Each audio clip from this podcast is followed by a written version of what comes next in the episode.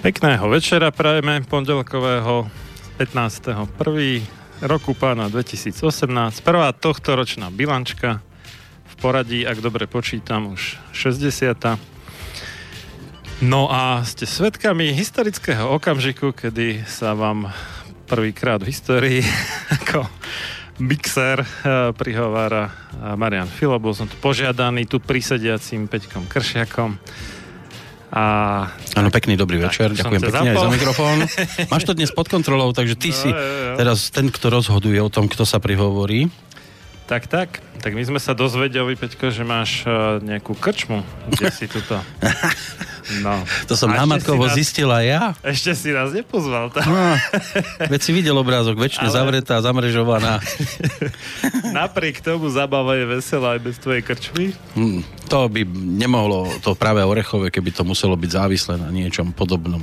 Oslavujeme tu úspešné uzavretie prvej 5-ročnice alebo 5. roku nášho spoločného slobodného vysielača, 3. reinkarnácie, ak dobre počítam. Bola znie to neuveriteľné. V 68. bolo tiež niečo, že? Bolo aj v 68. aj predtým, ešte v rámci druhej svetovej vojny. Tak, takže... Ale to, čo vzniklo v tom roku 2013, tak samozrejme, že s tými predchádzajúcimi dvomi má zhodný iba názov. No. Vyprovokovaní sme boli niečím úplne iným. Aj zhoda okolností o tom rozhodla a že to prežilo až 5 rokov. Tak... Ja by som tam videl trošku viacej spoločného, lebo vždy tam bola nejaká dávka revolty, ako voči tomu... To áno. ...súčasnému systému. Boli sme svojím spôsobom aj k tomu kroku trošku prinútení predchádzajúcim rozviazaním pracovnej zmluvy, takto jemne povedané, a v podstate sme už nechceli ísť, tak povediac, z blata do kaluže, tak sme si povedali, skúsime to po vlastnej osi. Určite to malo aj svoje nie príliš vydarené kroky a tie nás budú asi zrejme sprevádzať aj na tej ďalšej púti, ale asi je to určitá daň za to všetko, čo robíš. Jak sa hovorí, kto nič nerobí, nič nepokazí a čokoľvek robíš, tak sa nedá vyhnúť. Ide už iba o to, že či sú tie chybné kroky zámerné. Ja verím, že nie sú. Tak, snadne. Aspoň o svojich môžem povedať, tak. Teda neboli tam tie prešlapy, ktoré som napríklad ja osobne urobil, že by boli nejak cielené, to určite nie. Za ostatných zase toľko tú ruku do ohňa si nedovolím dať. Za seba tiež môžem povedať, že sa nezvyknem myliť plánovite. No keby niekto náhodou počul taký dosť neurvalý hluk tuto v našich mikrofónoch, okrem teda tej pesničky, čo je v podmaze, tak to je zvuk oslavujúcich tu, horlivo, ktorí tu robia všelijaké opičky za týmto našim akvárkom. Je to tiež taký výsledok toho 5-ročného snaženia, až neuveriteľný, že tu teda po tých 5 rokoch nie sme, povedzme, ja neviem, v trojici, ktorá to rozbiehala, že tu neoprašujeme pavučinu s kútou, ale že sa tu zišla dnes takáto celkom slušná skupina ľudí. To je také niečo, čo by som nazval, možno to bude znieť tak nadnesenie. Je to taký celkom pekný výsledok práce, snaženia za tých 5 rokov. Takých niekoľko desiatok sa nám tu nejakí 4 potme ľudí sa tu teraz schádzajú. Muži v čiernom. Men in black. Ale skôr ešte, ako im asi zrejme dáme slovo, mali by sme rekapitulovať to základné, čo tu zvykneme. Splnieme si najskôr povinnosti, najprv práca, potom zábava. Tak. Teraz máš tie čísla ty pod kontrolou. Tak, lebo Zdenko sa musel porúčať skorej, keďže so svojou milou, premilou utekal domov. Áno, ešte macka uška stihnúť a... Tak, no. Na dobrú noc, nejakú knižku. Čo skoro budú traja, tak sa treba venovať. A zaučať sa v rozprávkach. Áno, čítaní na dobrú noc. Takže Zdenko mi odovzdal podklady, ktoré mám prečítať. No, čo sa týka finančnej bilancie, čiže náklady a príjmy. To je za december, teraz hovoríme, nie o 5 rokoch. Áno, tak to za chvíľu príde snáď. Áno. Za december 2017 náklady na tvorbu relácií zložené z dvoch častí činili teda preplácanie cestovného a príspevky na tvorbu relácií bolo 860 €. Honoráre a zmluvy o vytvorení diela 5330 €, náklady na štúdia v Banskej Bystrici 1723 aj 99 centov, to je taká pekná baťovská suma. Uh-huh.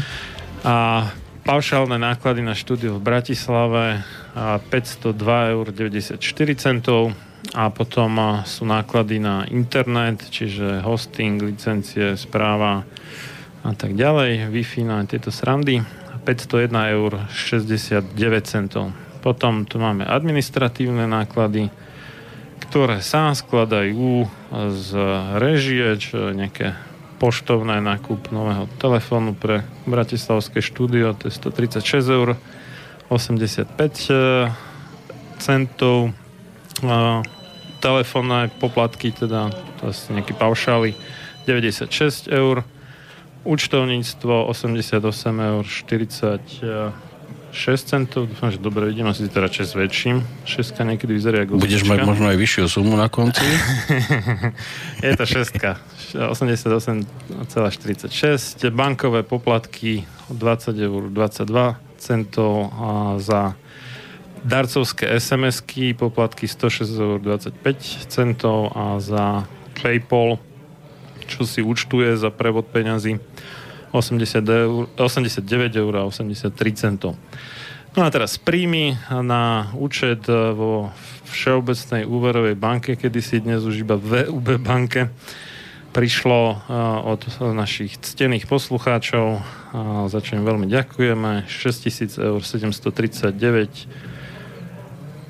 € a 86 centov, na PayPal 878 €, a z Česka k nám prikvitlo v prepočte na eura 1215,52 €, darcovské SMS-ky 420 € a nejaký veľmi malý zlomok bitcoinu v hodnote aktuálnej, ktorá sa stále mení, 6,24 €. Takže náklady spolu činili 9456,22 € a príjmy 9259,63 €, čiže výsledok je minus 196,59 €.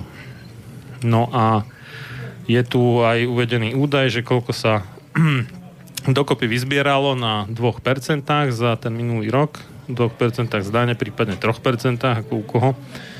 A tá celková suma je 12 481 € aj 91 centov. To sa musím priznať, že... S takými vysokými číslami nenadábaš, že? Bežne? Bežne nie, ako 5-ciferné nemávam na účte. Typicky. Patrím medzi spodinu v tomto smere, takže tých 90, neviem koľko percent. No. A plus, ako to je prvýkrát, čo som čosi popil a potom moderujem. Čiže, no, trošku sa mi platí jazyk. Z mlieka, ktoré som ti videl na stole, to máš? To nebolo mlieko. Nebolo mlieko. Huber Deluxe. Tak to bola iná beloba. Ešte ma tu jedna mladá dáma opíjala nejakým ružovým vínom predtým. No, ale to... Ale to, si to pekne zvládol, bez pomoci. To som zvládol. No.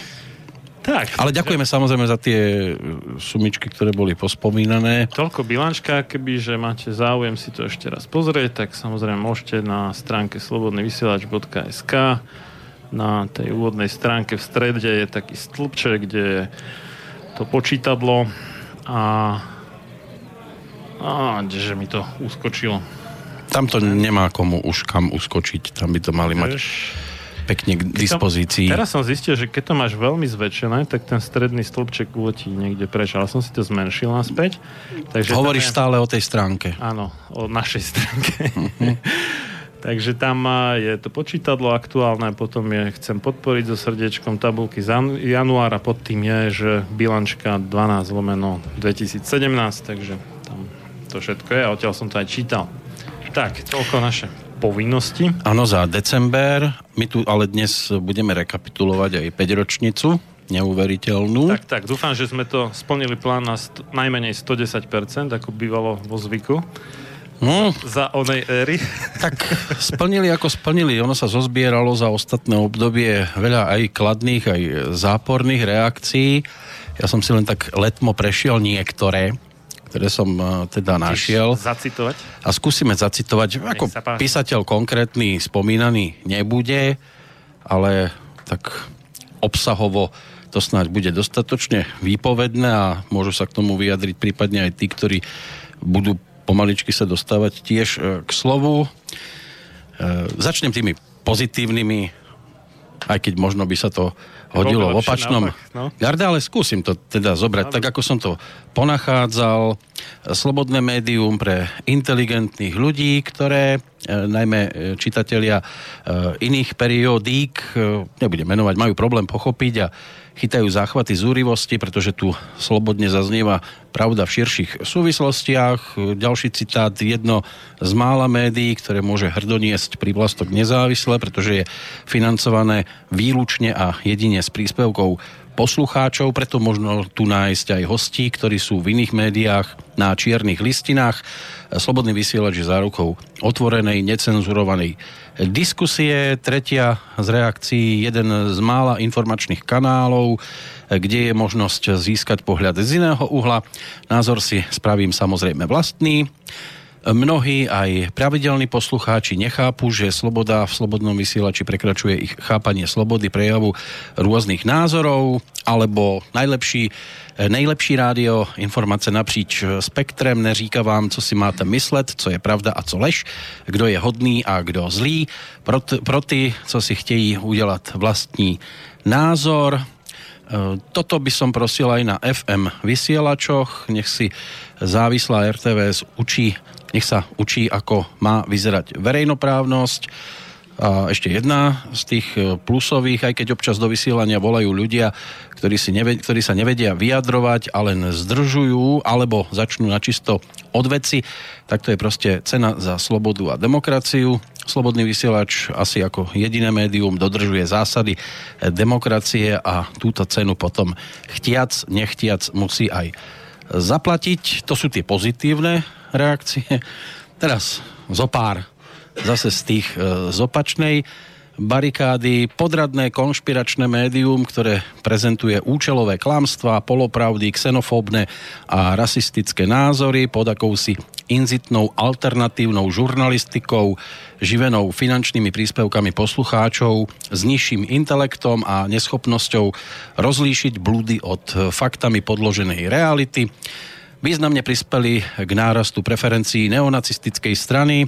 Kotleba naše Slovensko v poslednej dobe taktiež dávajú priestor aj zločincom z bývalého komunistického režimu, keďže ich vlastnou neschopnosťou frustrovaní poslucháči si vo veľkej miere želajú návrat totality, v ktorej by sa štát mal o nich postarať. Odpad internetu, bullshity, hoaxy, ruská propaganda, idú Blade velebnosti, trápna proruská doslova sračka, publikuje iba o Rusku a negatívne o zvyšku sveta.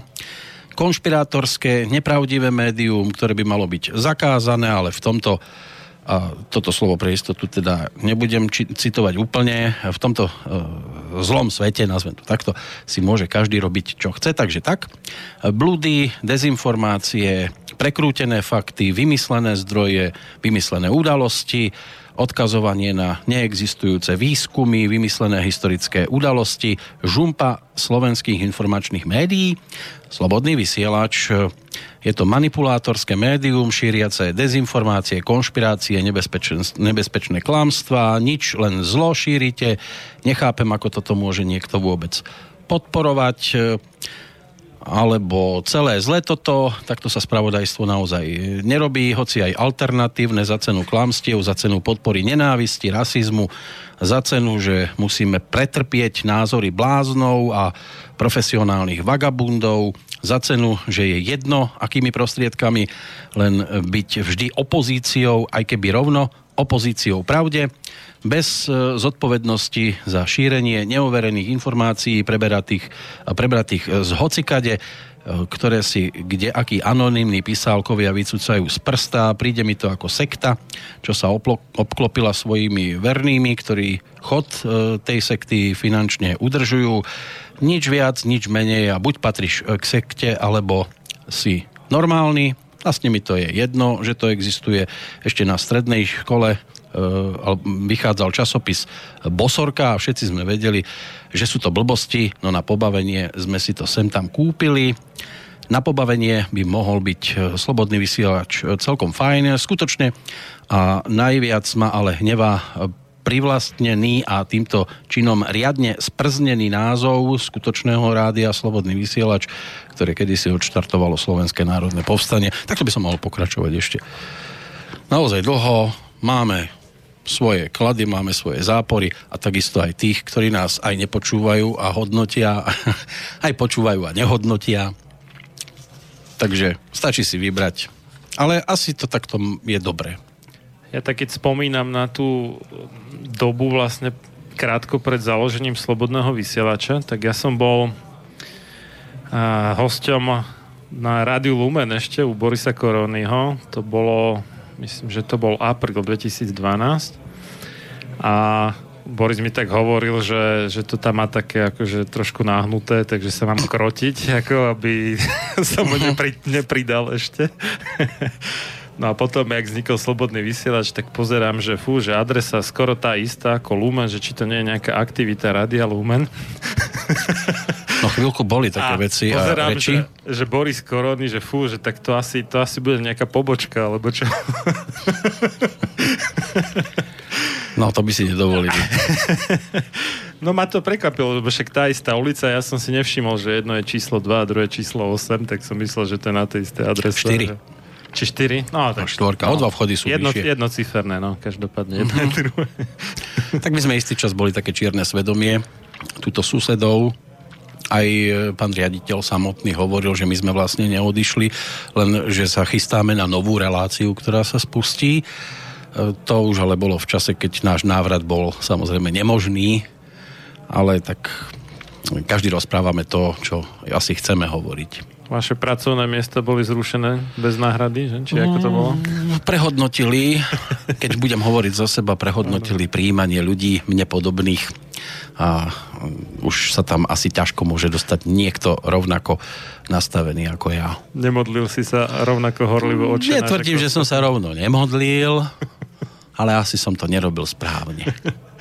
Potom som chvíľu myslel, akože či náhodou toho Borisa nevyhodili potom kvôli mne, akože som sa viac odviazal, než som sa mal v tej relácii. Možno si bol 1%.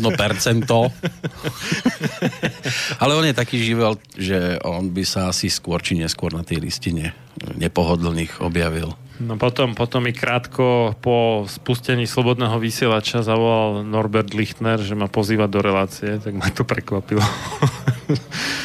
Takže som bol, teraz neviem, či 22 alebo 23 január 2013, asi týždeň po spustení vysielania, tak som bol hosťom prvýkrát. Takže Boris tu občas spomína, že doktor Nábielek, psychiatr, hosť relácie Opony, že jeden z najstarších hostí, ale zabúda Boris na mňa, potúra jedna. Tiež tam patrím. Keď už nepatríš do skupiny hostí, vieš... No ale ja keď áno, to je pravda, no, ale tak na Bielek je tiež už napol moderátor, no, dobre. A ja keď spomínam na tú dobu, tak to bolo také pomerne zúfale, čo sa týka médií, lebo kedykoľvek v médiách niečo vyšlo, tak drvivá väčšina bol ako tá mainstreamová tlačenka. A priestor na nejakú alternatívu bol možno na nejakých weboch, ktoré čítalo pár stovek ľudí a dosť. Ale tie boli väčšinou úzko zamerané, alebo nejaký časopis ako Vitalita, ktorý rieši iba zdravie a duchovno a končíme, že úzko profilové. A nič tak široko siahle, ako je dnes Slobodný vysielač a pestré, čo sa týka rôznych tém a tak, nebolo vtedy na trhu v zásade. Takže pre mňa to bolo veľmi pozitívna záležitosť. Aj to, že na rozdiel od nejakých tých papagajovaných rečičiek o slobode, tak mali sme skúsenosti aj s verejnoprávnym rozhlasom a televíziou, aj s tými údajne teda nezávislými médiami, ktoré samozrejme nie sú nezávislé, keď prijímajú nejakú reklamu, a drvá väčšina tých relácií na tej mojej téme, teda na očkovaní, tak bola v podstate propagandou nejakých výrobcov, ktorí sú aj inzerentami, a v tom sa to prejavovalo, takže pre mňa to bola ako veľká česť a možno aj svojho druhu, no nechcem povedať, že spasenie, to by som asi prehnal, ale také veľké potešenie, že vzniklo niečo ako Slobodný vysielač. No, a ty si mal aké také predstavy, keď si začínal? Ja som nemal žiadne predstavy. Netušil si, čo bude, hej? Že... Ja som sa prikmotril k tomu, v podstate som sa dostal ako k slepé kura k zrnu, prizvali ma, aby neboli iba vo dvojici, a tak som tu v podstate mal za úlohu to trošku aj údobne zaplniť. Samozrejme, nie je to najideálnejší, možno ten záber, mnohí majú vzťah k úplne inej muzike, ale stavali sme na holej lúke, na zelenej, tak sa zozbieralo to, čo k dispozícii bolo, každý dal to, čo mal, a začalo sa vysielať. Ja som mal ranné bloky, keďže im sa vstávať nechcelo.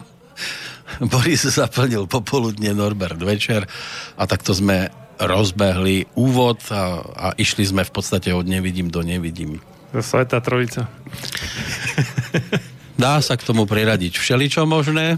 Makali ste jak farební, jak sa hovorí. A už to bolo len naozaj o tom, že kto bol ochotný prísť do média, ktoré v podstate malo hneď od začiatku negatívne nálepky. Ešte sme ani nezačali vysielať. Čím toto bolo? To nechápam, lebo... Ja neviem, čoho sa báli tí, ktorí nás takýmto spôsobom očierňovali, lebo ešte sme nemali ani stoly pozahalobené, a už sme organizovali údajne aj demonštráciu v Bratislave. Že Boris nemal nejaké zlé meno vtedy, a ty už vôbec nie, ako, takže čo to sa na Norovi zviezli, lebo Noro predtým robil nejakú akože YouTubeovú televíziu a mal tam nejaké rozhovory, myslím, s Váským a s Huďom a ešte Nemským. Ešte pred Slobodným vysielačom, tv24.i sa to volalo. Tak, neviem, či sa od toho odpichli, ale... Neviem. Netušíš, že koľka byla. Ja som tých ľudí, ktorí na nás pozerali tak so zamračeným obočím, nejak veľmi nepoznal. V týchto vodách som sa toľko nepohyboval. A tak pomohli nám, fúkali nám do plachiet. Že vlastne svojím spôsobom. Robili zadarmo reklamu, a aj negatívna reklama je reklama. Čiže bola negatívna, vtedy sme sa na to ešte tak nepozerali, ako sa dnes na to pozeráme, keď nás nálepkujú takými rôznymi privlastkami, ktoré viem, že sú vymyslené hlúposti. Chvíľku ma to hnevá, chvíľku mi to je úplne jedno, lebo s tým nič nenarobíš. Takže to dnes ani neriešim. Jedenkrát, keď im to vyhovuje tej druhej strane, tak sme rádio, keď im to nevyhovuje, tak nie sme. To aj o mne hovorili, že podľa definície nie som médium, ako sloboda v očkovaní, ako web.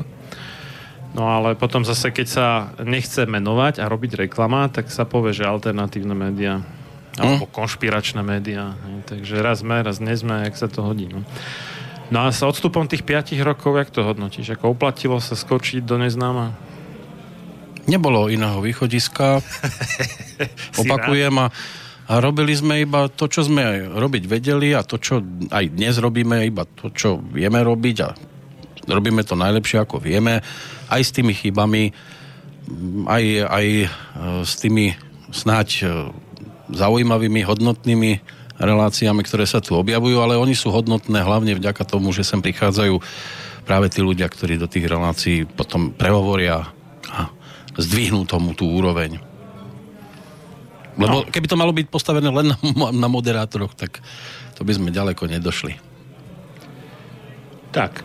Takže keby si predstavil, že si opäť teda pred 5 rokmi. Áno. A mám zase naskočiť na tento istý remorker, áno? Či by si znova ako do toho išiel?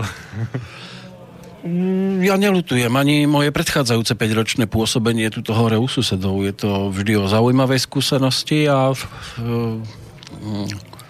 nemám sa za čo hanbiť. Ja som nič zle nespravil. Super. Napísal nám Jozef, že dobrý večer, nepáči sa mi, že na Slobodnom vysielači šírite netoleranciu k iným názorom. Každý má právo na svoj vlastný slobodný názor, hoci s ním nemusíme súhlasiť. Zdieľanie obsahu na facebookovej stránke o Jurajovi Smatanovi a Jakubovi Godovi povzbudzovalo diskutérov, priaznivcov Slobodného vysielača k nenávisti. Považujem to za chybu. Keď sú diskutéri na facebookovej stránke Slobodného vysielača náchylní k nenávisti, na čo ich k tomu dráždiť? Ja si osobne myslím, že aj pán Smatana, aj pán Goda majú rovnaké ľudské práva a slobody, ako aj priaznivci alternatívnych médií. Myslím si, že majú právo na svoj vlastný názor, aj keď sa nám nemusí páčiť.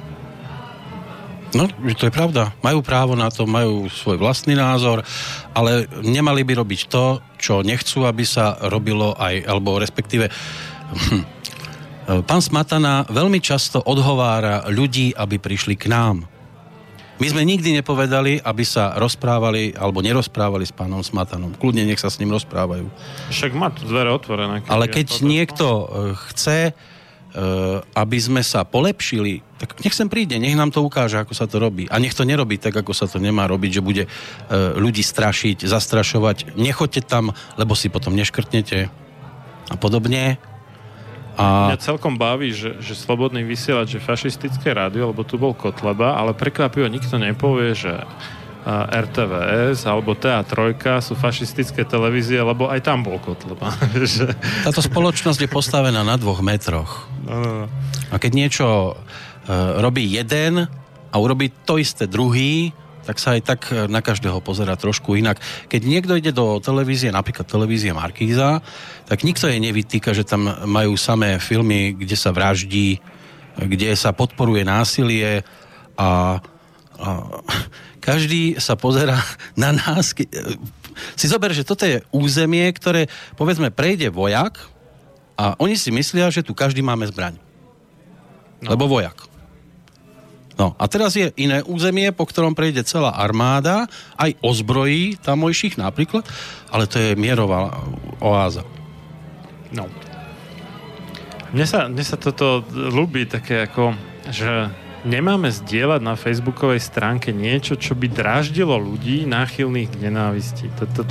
To normálne, to je taká konštrukcia, že ja fakt žasnem, že To je ako ten merkelizmus v Nemecku, že nesmiete hovoriť nič negatívne na adresu utečencov, lebo by to draždilo tých miestnych nenávistí. Čiže nesmiete písať pravdu. Ja si zámerne prechádzam rôzne diskusie na takých tých bežných médiách. Choďte sa pozrieť, prosím vás, tam. Teraz hovorím smerom k poslucháčovi, ktorý rozpráva o tom, že šírime nenávisť.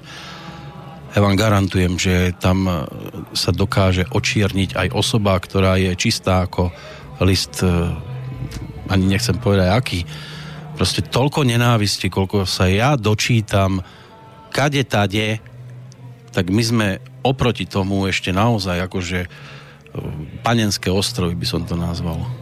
Tak to bude kvôli tomu, že ten náš záber nie je asi ešte tak veľký, že tam ten mainstream sleduje stále viacej ľudí, než nás, to si povedzme otvorene. No dobre, ale percentuálne... Sa tam nazbiera viacej s prepáčením debilov, no. Takže... Ale to, čo je na Facebooku, ano. Skúste si porovnať s našim vysielaním. Skúste sa započúvať do relácií a skúste porovnať, že či teda my šírime tú nevraživosť aj vo vysielaní, tak ako si myslíte, že je šírená na Facebooku. Tam dôležité ešte podotknúť, že mnohí z tých ľudí, čo píšu na Facebook, v skutočnosti nepočúvajú Slobodný vysielač. Vôbec nevedia, o čom to je. Čiže iba povedali, alebo napíšu, ja som počul, že ste takýto a takýto. Ale posudzujú Slobodný vysielač nie podľa toho, čo robí, ale podľa toho, čo niekto úplne iný píše na facebookovej stránke Slobodného vysielača, ktorý ani nie, že netvorí, ale ani nepočúva. Nechcem vyznieť zase ako konšpirátor, ale je to kľudne možné, že... Si to sami tam robia a potom to kritizujú. Sami rozpisujú negatívne veci a potom prídu a povedia, no fuj, čo to tu vyvádzate a aké veci tu šírite. No a to, čo sa tam objaví, sú koľkokrát správy, ktoré bežne majú dostupné kade tade. No... A toto je zábavné, že niekedy človek aj z mainstreamu zdieľa správu, na ktorú ľudia reagujú akože teda... Oni si myslia, že to je náš článok. Jozefa nenávisté, áno. A zdieľanie mainstreamovej správy nám potom vyčítajú ešte. Toto je zábavné. Mňa treba pobaví aj to, že my zverejníme informáciu A, ktorá hovorí o, povedzme, že dobrom Rusku a informáciu B, ktorá hovorí o dobrej Amerike. A teraz si zober tie facky, ktoré prichádzajú, že tí, ktorí sú protiruskí, nás fackujú, že sme si dovolili dať toto, a tí, ktorí sú prorusky, zase pre zmenu orientovaní, nás fackujú, že tam dávame niečo pekného o Amerike. Čiže už nech tam dáš jedno alebo druhé, vždy budeš zlý. Takto sú dnes ľudia nastavení. No ale nesedíme tu dnes sami v štúdiu. Máme tu prísediacich. Treba povedať, že toto sú páni, ktorí do Slobodného vysielača zase nemajú toľko toho nabehaného, pretože v podstate ten náš tím posilnili len pred krátkym časom a venujú sa tematike, ktorá sa tu tiež dlho nachádzala skôr tak na okraji pozornosti, a nie len u nás v našom vysielaní, ale asi aj všeobecne. David Hančinský a Pavol Zachárovský. Pekný deň, páni. Alebo večer. Mikrofóny treba zapnúť. Zapnuté sú, akorát páni by mali hovoriť buď hlasnejšie, alebo bližšie k mikrofónu. Pardon, máš pravdu. Dobre. No vidíš. Tak, už je to ono. Takže pekný večer, milí poslucháči. No keď to tak počúvate, čo sme tu doteraz rozoberali, aký je váš pohľad? Ak môžem ja povedať, teda hovorí David Hančinský. Úprimne sa priznám, že ja som nemal nejaké ucelené informácie o Rádiu Slobodný vysielač a z môjho okolia boli tie informácie tiež také rôzne, že niektorí ho počúvali, niektorí ho zatracujú a tak ďalej. A úprimne som nevedel, čo si mám myslieť. Ale tým, že som lesník a robíme reláciu Volanie lesa, ktoré som moderátor v tomto Slobodnom vysielači, a vidím, ako teda tie mainstreamové médiá informujú o tom lesníctve versus ochrane prírody, tak som veľmi z tých mainstreamových médií sklamaný. A čítali ste tu rôzne reakcie, či už záporné alebo kladné, ale hlavne tie záporné ma teda musím povedať, že aj pobavili a svojím spôsobom tak inšpirovali, alebo povedať to, že ľudia by naozaj mali, príde mi tak, že žijú povrchne, že žijeme takým povrchným spôsobom života, že vidíme nejaký titulok niekde, taký vábivý, automaticky to zdieľame, či už na sociálnych sieťach, alebo rozprávame o tom so svojimi známymi, a tí ľudia nejdu vôbec do hĺbky, neoveria si tie informácie, ktoré sú ďalej, čo oni ako keby možno vyčítajú tomu Slobodnému vysielaču, ale ja to vidím presne naopak a nemusím ísť tak veľmi ďaleko, alebo začnem tým začiatkom, že vlastne my sme, a to povie určite môj kolega o tom, Pavel Zachárovský, že vlastne keď sme prišli prvý raz do Slobodného vysielača, bol to možno taký výkrik do tmy nás lesníkov, nakoľko začal proti nám celkom slušný boj v mainstreamových médiách z rôznych lesochránskych zoskupení a boli to polopravdy, niekedy zavádzanie, klamstva, a my sme absolútne nemali priestor v mainstreamových médiách vyjadriť svoj názor, a aj keď sme písali maily, volali, nikto absolútne na nás nereagoval. Jediný Slobodný vysielač nám dal priestor povedať svoj názor bez nejakého zostrihania alebo niečoho naživo. Mohli tomu ľudia sem zavolať, opýtať sa nás na svoj názor, napísať mail, ničomu sme sa nebránili. Takisto druhá strana sa mohla prísť kedykoľvek chce vlastne aj, pretože tie relácie Volania lesa budú pokračovať ďalej, ktoré moderujem, a môžu prísť. My sa diskusii nebránime ani dialógu, lenže my ako lesníci z ich uhla pohľadu nikdy nie sme zavolaní do nejakej relácie. A vy ste si mohli vyskúšať, aké je to byť v podstate bezmocný. Bezmocný, ale fakt bezmocný, naozaj. A teraz, ako som povedal, že nemusím chodiť tak ďaleko, teraz zajtra budeme mať reláciu, v ktorej to troška rozobereme viac. 23 lesnických subjektov podpísalo na Vyšnej Boci memorandum o spolupráci, ktoré malo viacero bodov, a vravím, zajtra sa k tomu dostaneme určite bližšie. Ale boli pozvané médiá, Jojka to úplne odingdonovala, tá neprišla vôbec. Markíza. Ja keď som si zapol televíziu Markíza a videl som tu reportáž, ktorá bola daná posledných 5 minút v televíznych novinách, hej, boli tam nejaké témy, ako niekde zabili psa. Áno, je to smutné, veľmi nemá sa to diať a je to odsúdenia hodné, ale celý deň išla takáto reportáž, ale to, že sa stretlo niekde 23 subjektov, ktoré podpísali nejaké memorandum o spolupráci, 23 subjektov, ktorým záleží na životnom prostredí a na lesoch, ktorým záleží na trvalo udržateľnom hospodárení v lesoch, na dreve ako obnoviteľnej surovine, tak to sme sa tam nedozvedeli a veľmi som bol sklamaný z tej reportáže, pretože to bolo emotívne video My sme les, bolo postriané a do toho boli jednotlivé reakcie účastníkov zvyšné boce z memoranda. Ale do konca tej reportáže som sa vlastne ja nedozvedel a tým pádom ani divák o tom, že o čom to vlastne bolo. Tak mali ste finále tých správ, ale treba povedať, že pred istým časom sa na verejnosť dostala informácia, že je tu veľký tlak. Verejnosť proste sa o túto tému zaujíma a potom príde takáto situácia, že je to krátka reportáž na konci správ, len tak mimochodom. Je to tak a vravím a dokonca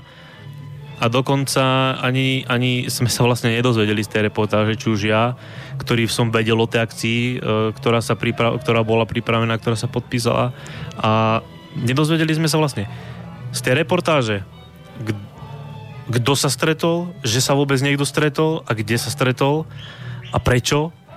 Ale vravím, bolo to tak zostrihané, bolo to, že lesníci reagujú na kampaň My sme les po 2 mesiacoch, ako keby sme sa nejak opozdili a tam vravím, no chce sa mi troška z toho až plakať, by som povedal úprimne.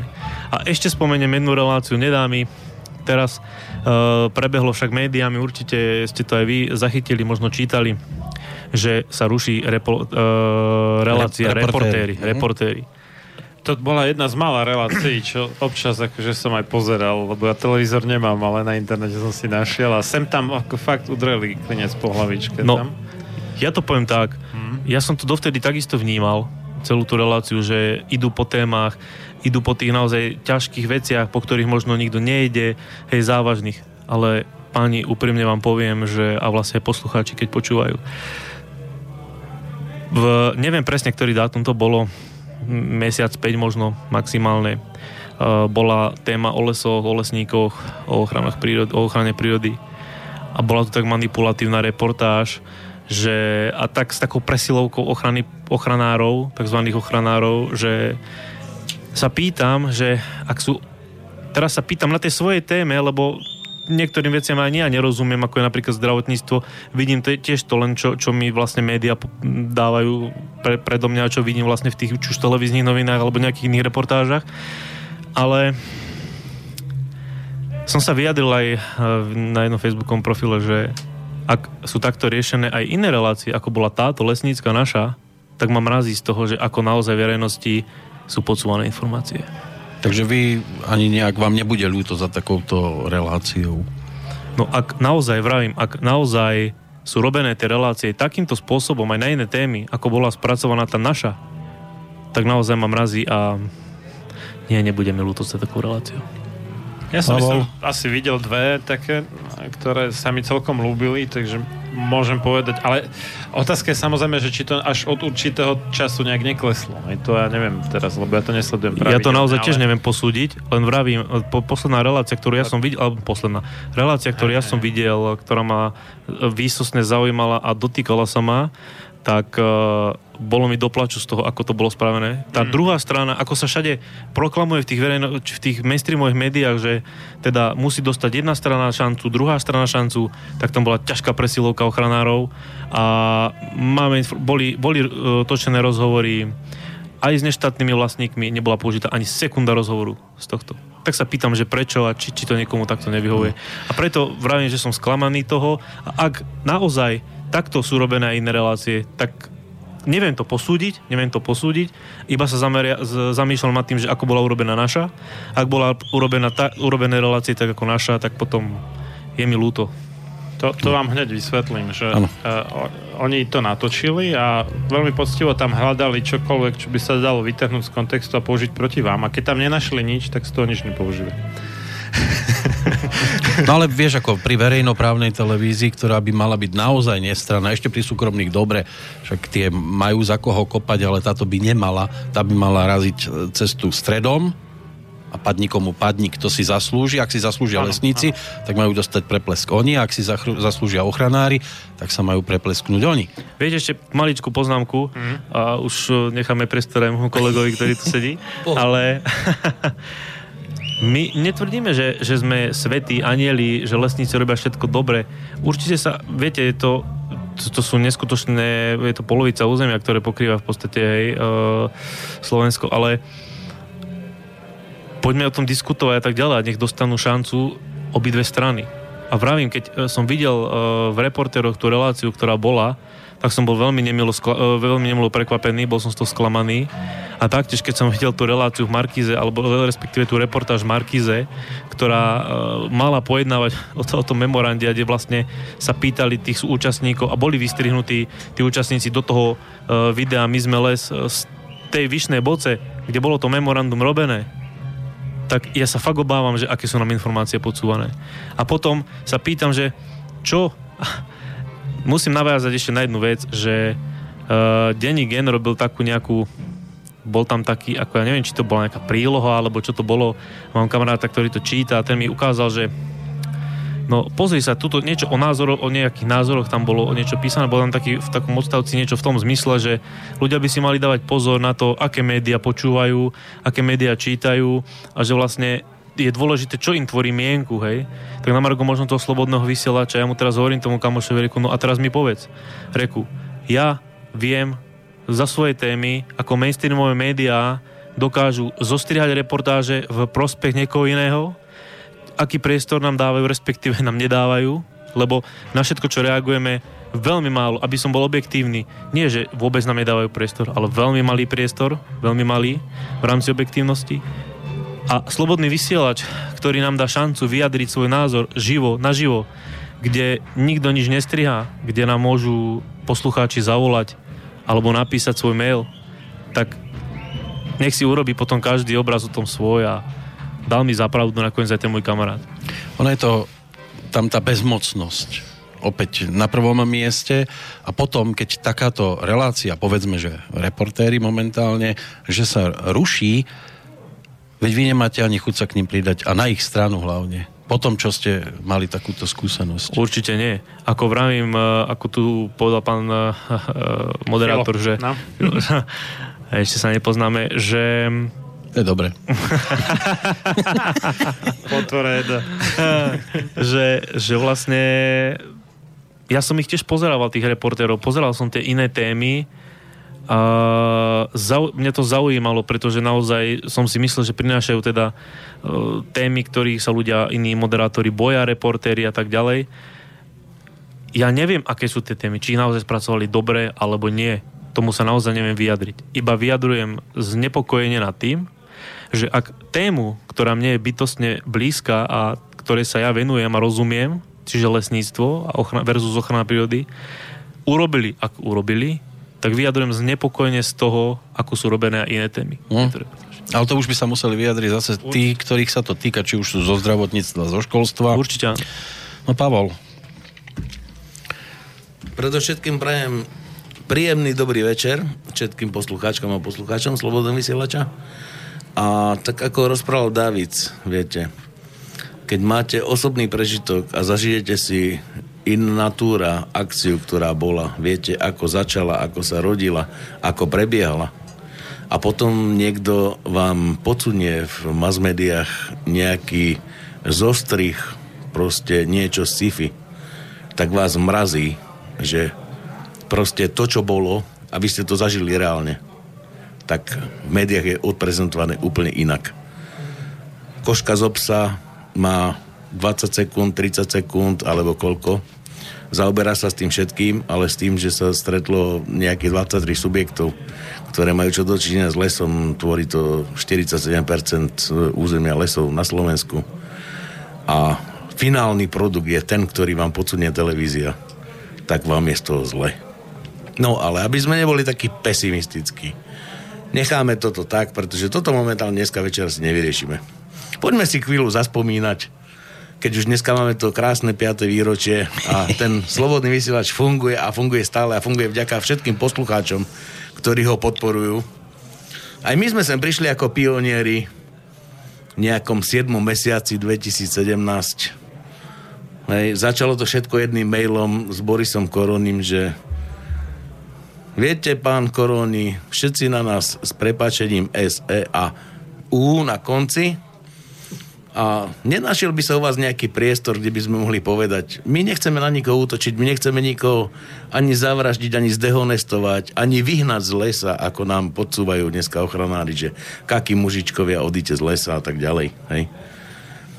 A viete, čo bolo moje najväčšie prekvapenie? Že za 2 dní, alebo za deň, asi za deň, som dostal odpoveď od Borisa, samozrejme príďte. Viete si to predstaviť, čo to bolo? Aký to bol impuls? Samozrejme, príďte. Nepoznali sme sa, nevideli sme sa.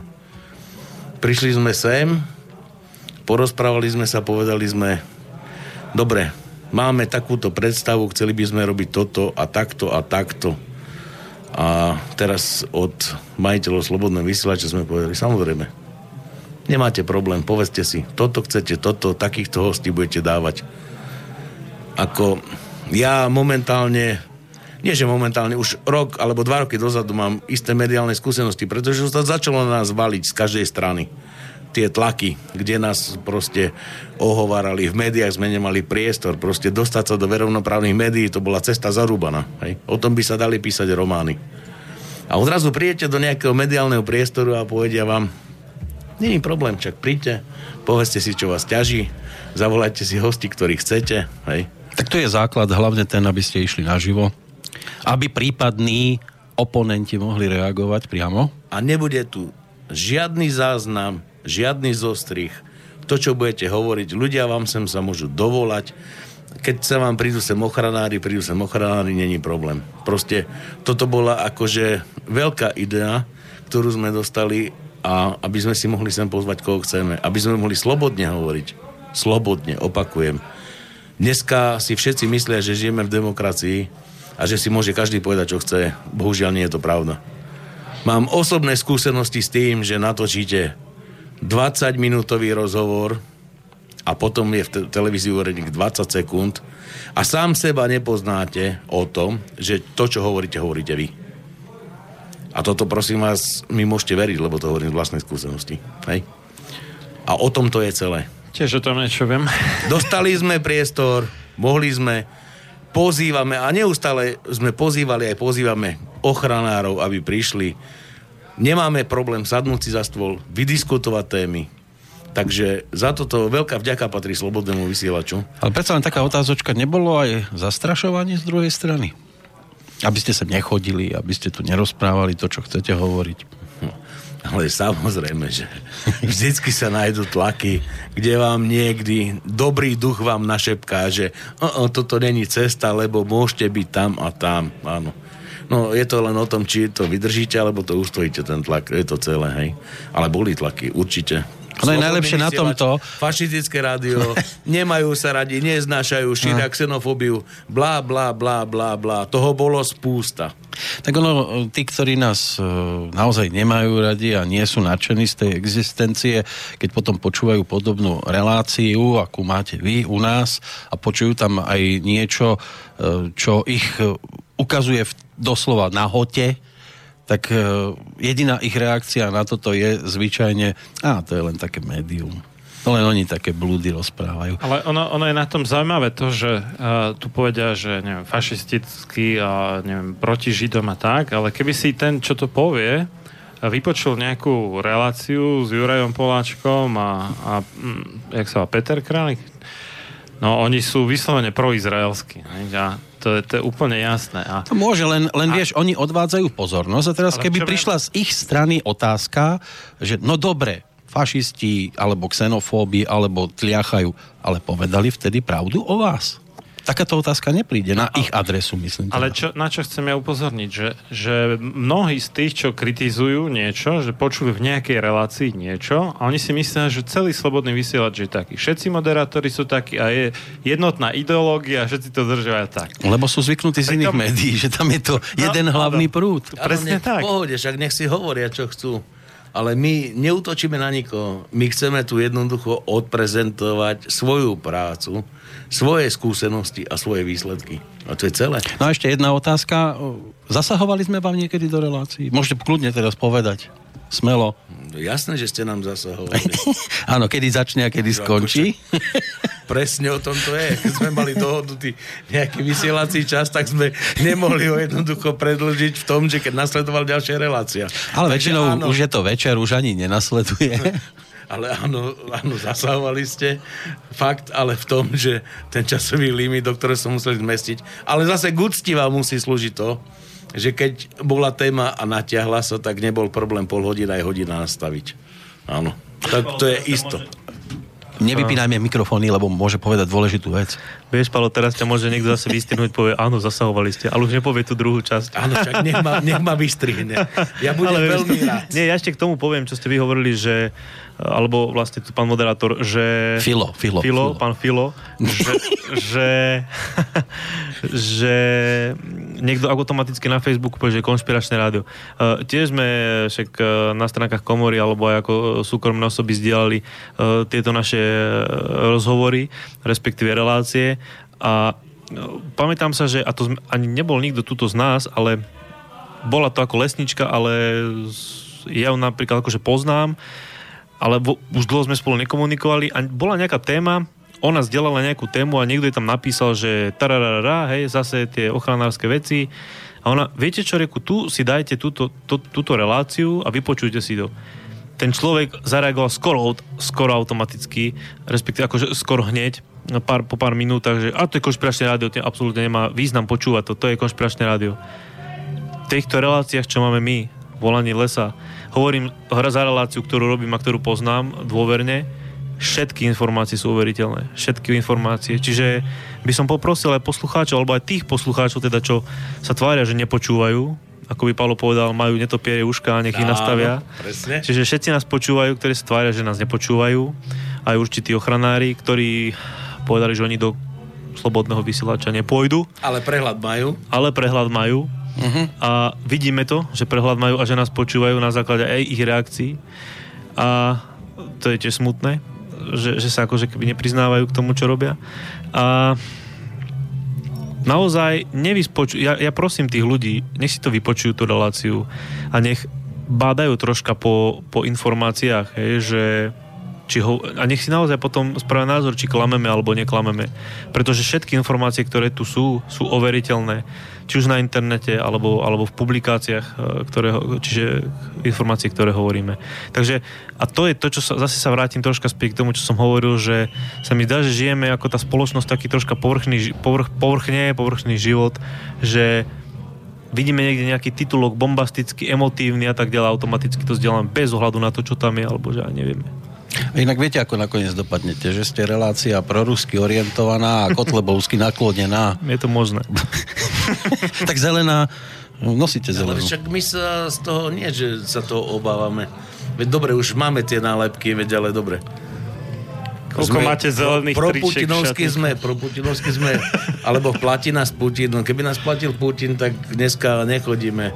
Na tomto možno lietame na triskáčoch, hej? Keby sme mali také dobré možnosti a finančné prostriedky. Musíme to nejaký heliport pripraviť. Ale, viete, celé je to v tom, že my sa snažíme len o to, aby sme tie naše lesy mali zelené.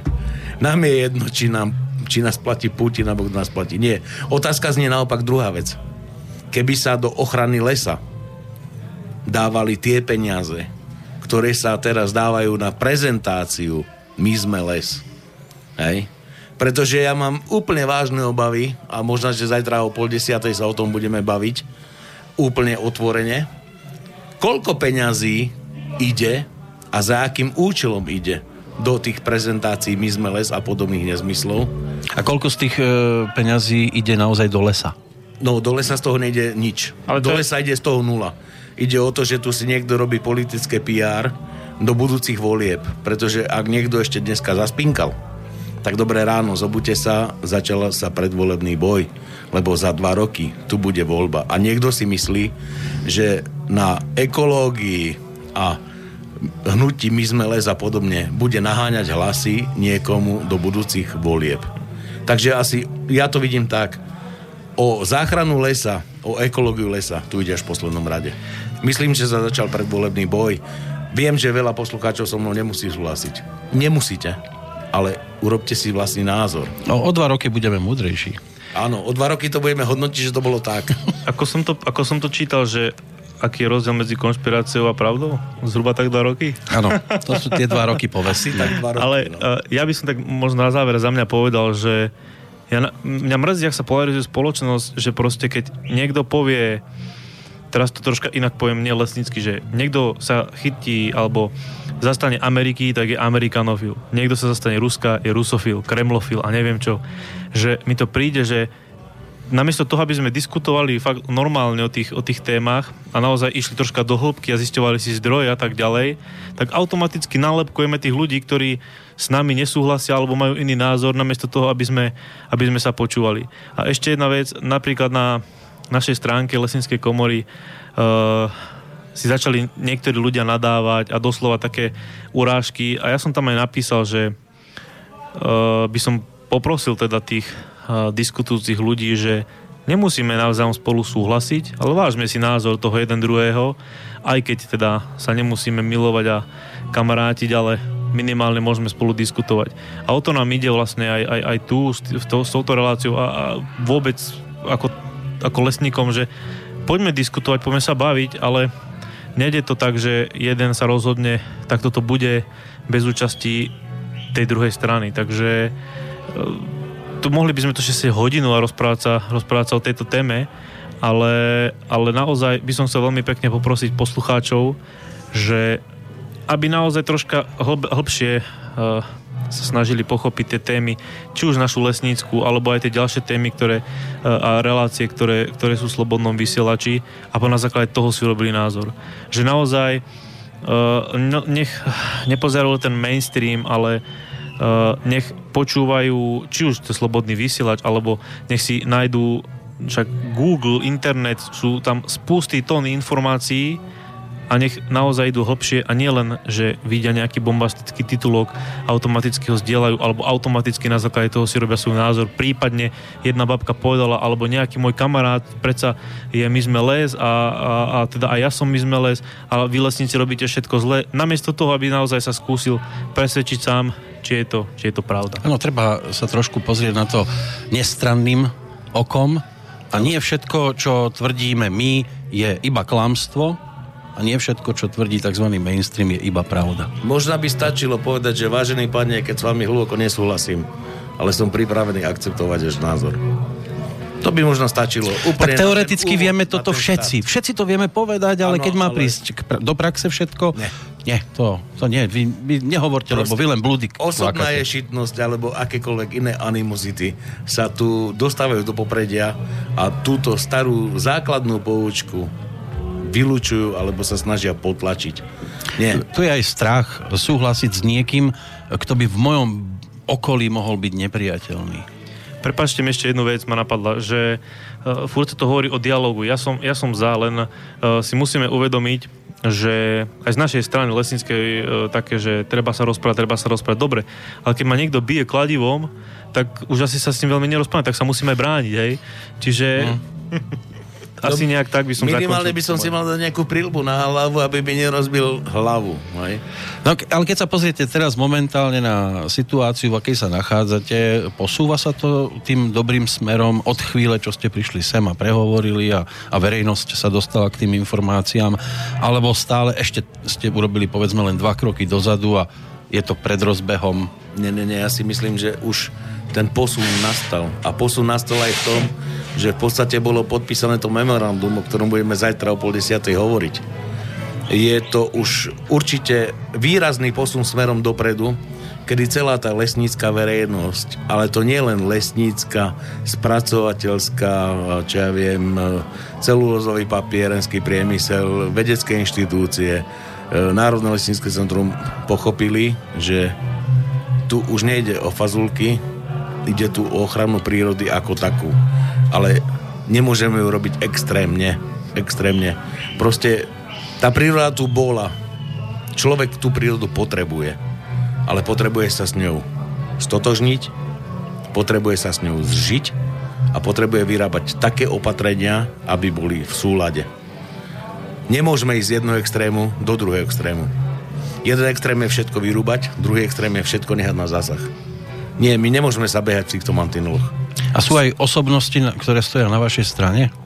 Určite sú osobnosti. Ktoré ako všeobecne verejnosť pozná. Áno, sú určite osobnosti sú. Predstavíme ich, povieme zajtra o tom. Určite. Takže všetci, ktorí chcú počúvať a majú chuť sa niečo dozvedieť o tomto segmente nášho spoločného života, tak určite zajtra sa dozvedia nejaké informácie, ktoré možná a verím, že im budú prínosom. No, budeme držať palce. Takže zajtra po 21:30 opäť volanie lesa. Tak. Marián, chceš ešte k tomu niečo dodať? Ja by som len dodal... Marián Filo, keby niečo. Výnimočný moderátor bilančnej relácie. Ja by som len dodal, že to nálepkovanie, odsudzovanie, a to nebudem počúvať, lebo to je slobodný vysielač, tak ďalej, to je iba psychologická taktika, ako sa vyhnúť vecnej argumentácii. Volanie lesa, áno. Čiže keď ja nemám vecné argumenty, alebo sa bojím, že by som tú vecnú argumentáciu prehral, tak potom sa snažím tomu vyhnúť tak, že toho druhého ako keby zhodím, onalepkujem, poviem, že neviem čo, fašista a vrah lesov, alebo hocičo, čo si vymyslíte. A už nie je nutné vlastne predviesť akúkoľvek logickú vecnú argumentáciu. Už to nie je zapotrebí, lebo však s takým zloduchom nie je nutné debatovať. No, o tom celom to je. Keď dochádza argumentácia, tak potom už príde na osobné násilie, alebo osobné útoky. No, tak. Takže, ale všetci hovoria, že však malé násilie ešte neznamená fašizmus. Nič si z toho nerobte. V zásade to, že vás nálepkujú a robia osobné útoky namiesto vecnej, logickej, podloženej argumentácie, tak to vlastne znamená, že oni sú vedomí, že to skôr či neskôr prehrajú. A preto to robia. A zrejme robíte dobrú vec. Tak. Keby sme si z toho mali niečo robiť, tak sme desi zahrabaní hore pod pňom a nesedíme v slobodnom vysielači a nešírime to, čo chceme šíriť a to, čo, tú osvetu, ktorú chceme dať. No ale dobre, aby sme pateticky úplne neskončili. Hej? Tak spomínali... Takže prajem veľa zdravia, veľa šťastia, veľa úspechov všetkým, ktorí sa podielajú na fungovaní slobodného vysielača. Aby ich to ešte bavilo, aby mali nervy na to dobré, aby mali ten entuziasmus a tú chuť proste tieto veci šíriť, sprostredkovať ľuďom aj iný názor ako ten, ktorý sa na nich valí. Takže všetko dobré slobodnému vysielaču a nech sa darí. A lesníci nám k tomu pomáhajte. A ja ešte jednu vec, prepáčte mi, ja fakt ešte nedá mi to, vyzývam znova ako moderátor relácie Volanie lesa, vyzývam všetkých ochranárov, ktorí nás počúvajú, alebo ak sa to k ním donesie. Príďte sem diskutovať s nami, lesníkmi. My sa nebojíme diskutovať. Radi s vami podiskutujeme. Príďte sem, tu do relácie Volanie lesa a veľmi radi s vami podebatujeme. Takže a ja tiež prajem slobodnému vysielaču všetko dobré do ďalších rokov a verím, že budeme prinášať samé dôležité informácie. Ďakujeme pekne. No, spomínali sme tu Juraja Smatanu, ktorý je... Ozval sa? Nie. Neozval sa. Ktorý je na tej opačnej strane barikády, keď teda ide o lesy, tak keď už sme ho spomínali, tak si pustíme jeho menovkyňu Zuzku Smatanovú. Horov, áno, pôjdeme. Príhodnú pesničku. Ja by som ich veľmi nespal dokopy asi. Asi by nebola nadšená. Pani Smatanová sa môže uraziť možno. No. Ja by som toho človeka nespomínal vôbec. No, ja som to nebol, to tu spomenul posluchač, takže... Ale on nás má rád, inak by nás nesledoval. Tak. Dobre, tak Horov.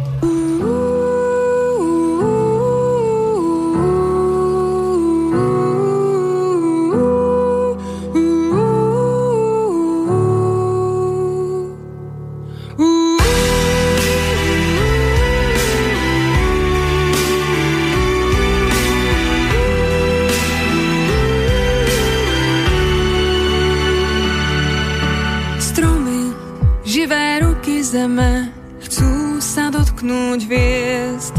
V ich listoch nikdy nenájdeme príbehy laní a prázdnych hniezd. Stromy pokorné ramená vychýlia s láskou vtáčí spev. Vždy zabolí vetva zlomená, odpustia pýchu aj všetok hnev.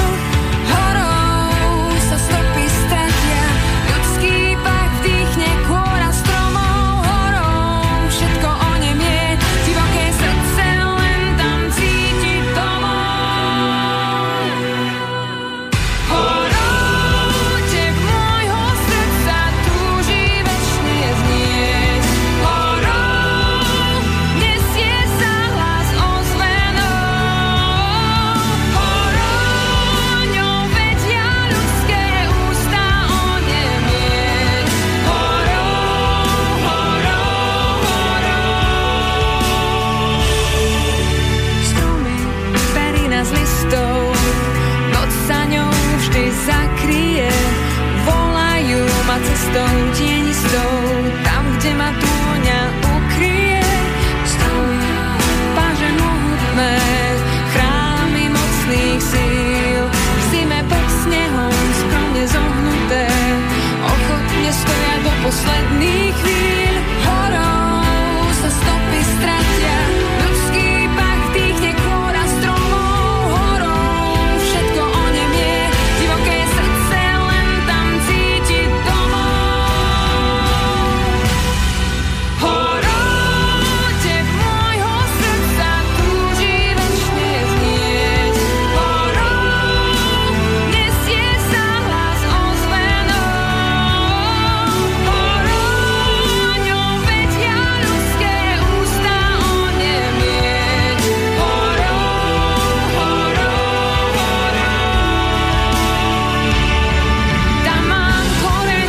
tam sa zastavím, tam chcem spočinúť. Tam sa uzdravím, tam moja hrdosť môže v tichu zahynúť. Tam je prímerie, tam sa odovzdám, tam sa nestratím. Tam moja duša na konci všetkého v pokoji odletí. Horou tep môjho srdca túži večne znieť. Horou nesie sa hlas ozvenou. Horou ňou vedia ľudské ústa onemieť. Horou, horou, horou. Horou, horou,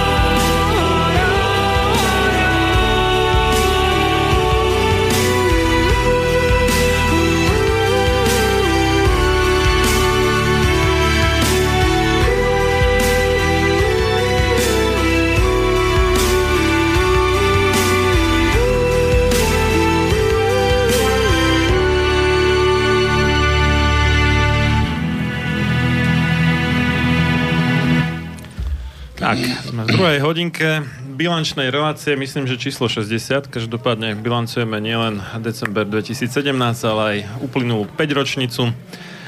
Prvú 5-ročnicu slobodného vysielača. Ako si prišiel k tomu číslu 60? 5x12, nie? 12 mesiacov krát 5 rokov je 60. Dobre, ale tak my sme to tak po novom. My už máme, tuším, iba 38 v tejto novej zostave. Ale dobre, môže byť 60. Plánovanie budúcnosti rádia nie je 60, ale bilančná relácia ako je 60. No, ty si premenil všetko a máš to pod kontrolou, hovor si, čo chceš. Tak. Obesia teba. No, sme... má krásne tričko. A my ťa budeme za nohy ťahať. Čítali sme predtým takú negatívnu reláciu jedného poslucháča. Ktorý... Negatívnu reláciu? Reakciu, pardon. Už sa mi jazyk pletie. Vidíš, to je to šampanské. A na čo sa sťažoval? Sa sťažoval na to, že niekto, neviem, či si to nebol ty náhodou, Boris, že niekto zdieľal nejaký príspevok o Jurajovi Smatanovi a o tom Godovi, ten neviem, jak je prvým. A že vraj to vzbudzuje nenávistné reakcie tých ľudí, čo sledujú stránku Slobodného vysielača. Ano. Takže nemáme akože podporovať... Pán Goda, ktorý vierumilovne vstúpil na naše územie. Alebo 9, alebo všetkých. To si treba povedať, že koľkých to vzbudzuje reakciu. A to je dôležité. To už je pán Hornáček, inak mimochodom tu medzi nami. Nie, že pán, ale... No a na to reaguje Miro, ktorý krátko potom napísal, len sme sa k tomu nedostali, lebo sme tu mali lesníkom, že dobrý večer. O kom kedy Slobodný vysielač povedal, že je fašista, pedofil alebo extrémista? Maximálne si to s humorom hovoríte sami sebe. Preto ste niekde inde ako Smatana a podobný v úvodzovkách zabednenci. No vidíš, teraz hovoríme, že Smatana je zabednenec, ale to píše poslucháč Miro, to nie je... Nenalepkujme, to je nezmysel. No, ktorí nemajú argument, len nálepky a nadávky. Áno. No. Potom nech si radšej poslucháč urobí názor sám. Pokračujte v tom, čo robíte. Robíte to veľmi dobre a čestne. Takže ďakujeme za podporu Mirovi a ja ešte musím dodať, že Slobodný vysielač samozrejme nikdy nemohol nič povedať, iba vždy konkrétni ľudia mohli niečo povedať. Ja som raz povedal, že sú fašisti dvaja doktori zo Žiliny a tí ma teraz za to žalujú, takže... Ty si toto povedal? No, Mária. Ale ja to mám podložené ako konkrétnymi vecami, ale o tom nie je táto relácia. No a potom píše Jano z Anglicka. Zdravím vás, páni, do štúdia Slobodného vysielača. Všetko najlepšie k 5. narodeninám. Ďakujeme. Želám úspešnému projektu Slobodný vysielač, financovanému z, v úvodzovkách, Ruska. To bolo inak také dvojzmyselné, že Rusko financuje Slobodný vysielač, lebo nejaký Rusko bol aj v Markíze kedysi. Slintoš. Ale dobré. Na začiatok by som sa vám chcel všetkým v štúdiu poďakovať za vašu záslužnú prácu, aj vašich kolegov za skvelé náučné relácie, ktoré vyrábate. Nechváte poďak veci, čo tam chvále. Určite nás... Zasunte. Ja ho asi vypnem. Šťuk. Musí to načítať aj skôr. A určite učite nás a objasňujte nám udalosti aj z iného uhla pohľadu. Keďže vás mám tak dobre na tácke, páni moderátori, tak by som rád navrhol, aby do budúceho maratónu s Petrom Planétom boli pozvaní aj hostia z relácie Sám sebe lekárom, no tak to je super. Hríba treba pozvať. Aj host z Rodnej cesty, teda ty myslí Žiarislava zrejme. A... Hríba, nemôžete mysleť za Žiarislava. Nie, tým, že host z Rodnej, to je relácia Rodná cesta a tam je Žiarislav ako hlavný účinkujúci. Aj všetci tí ľudia, čo majú spoločné so zdravou stravou aj zdravým životným štýlom, či už cez Skype alebo na telefón. Tak môžeme sa dohodnúť. Je to pekný námed, ale uvidíme ešte.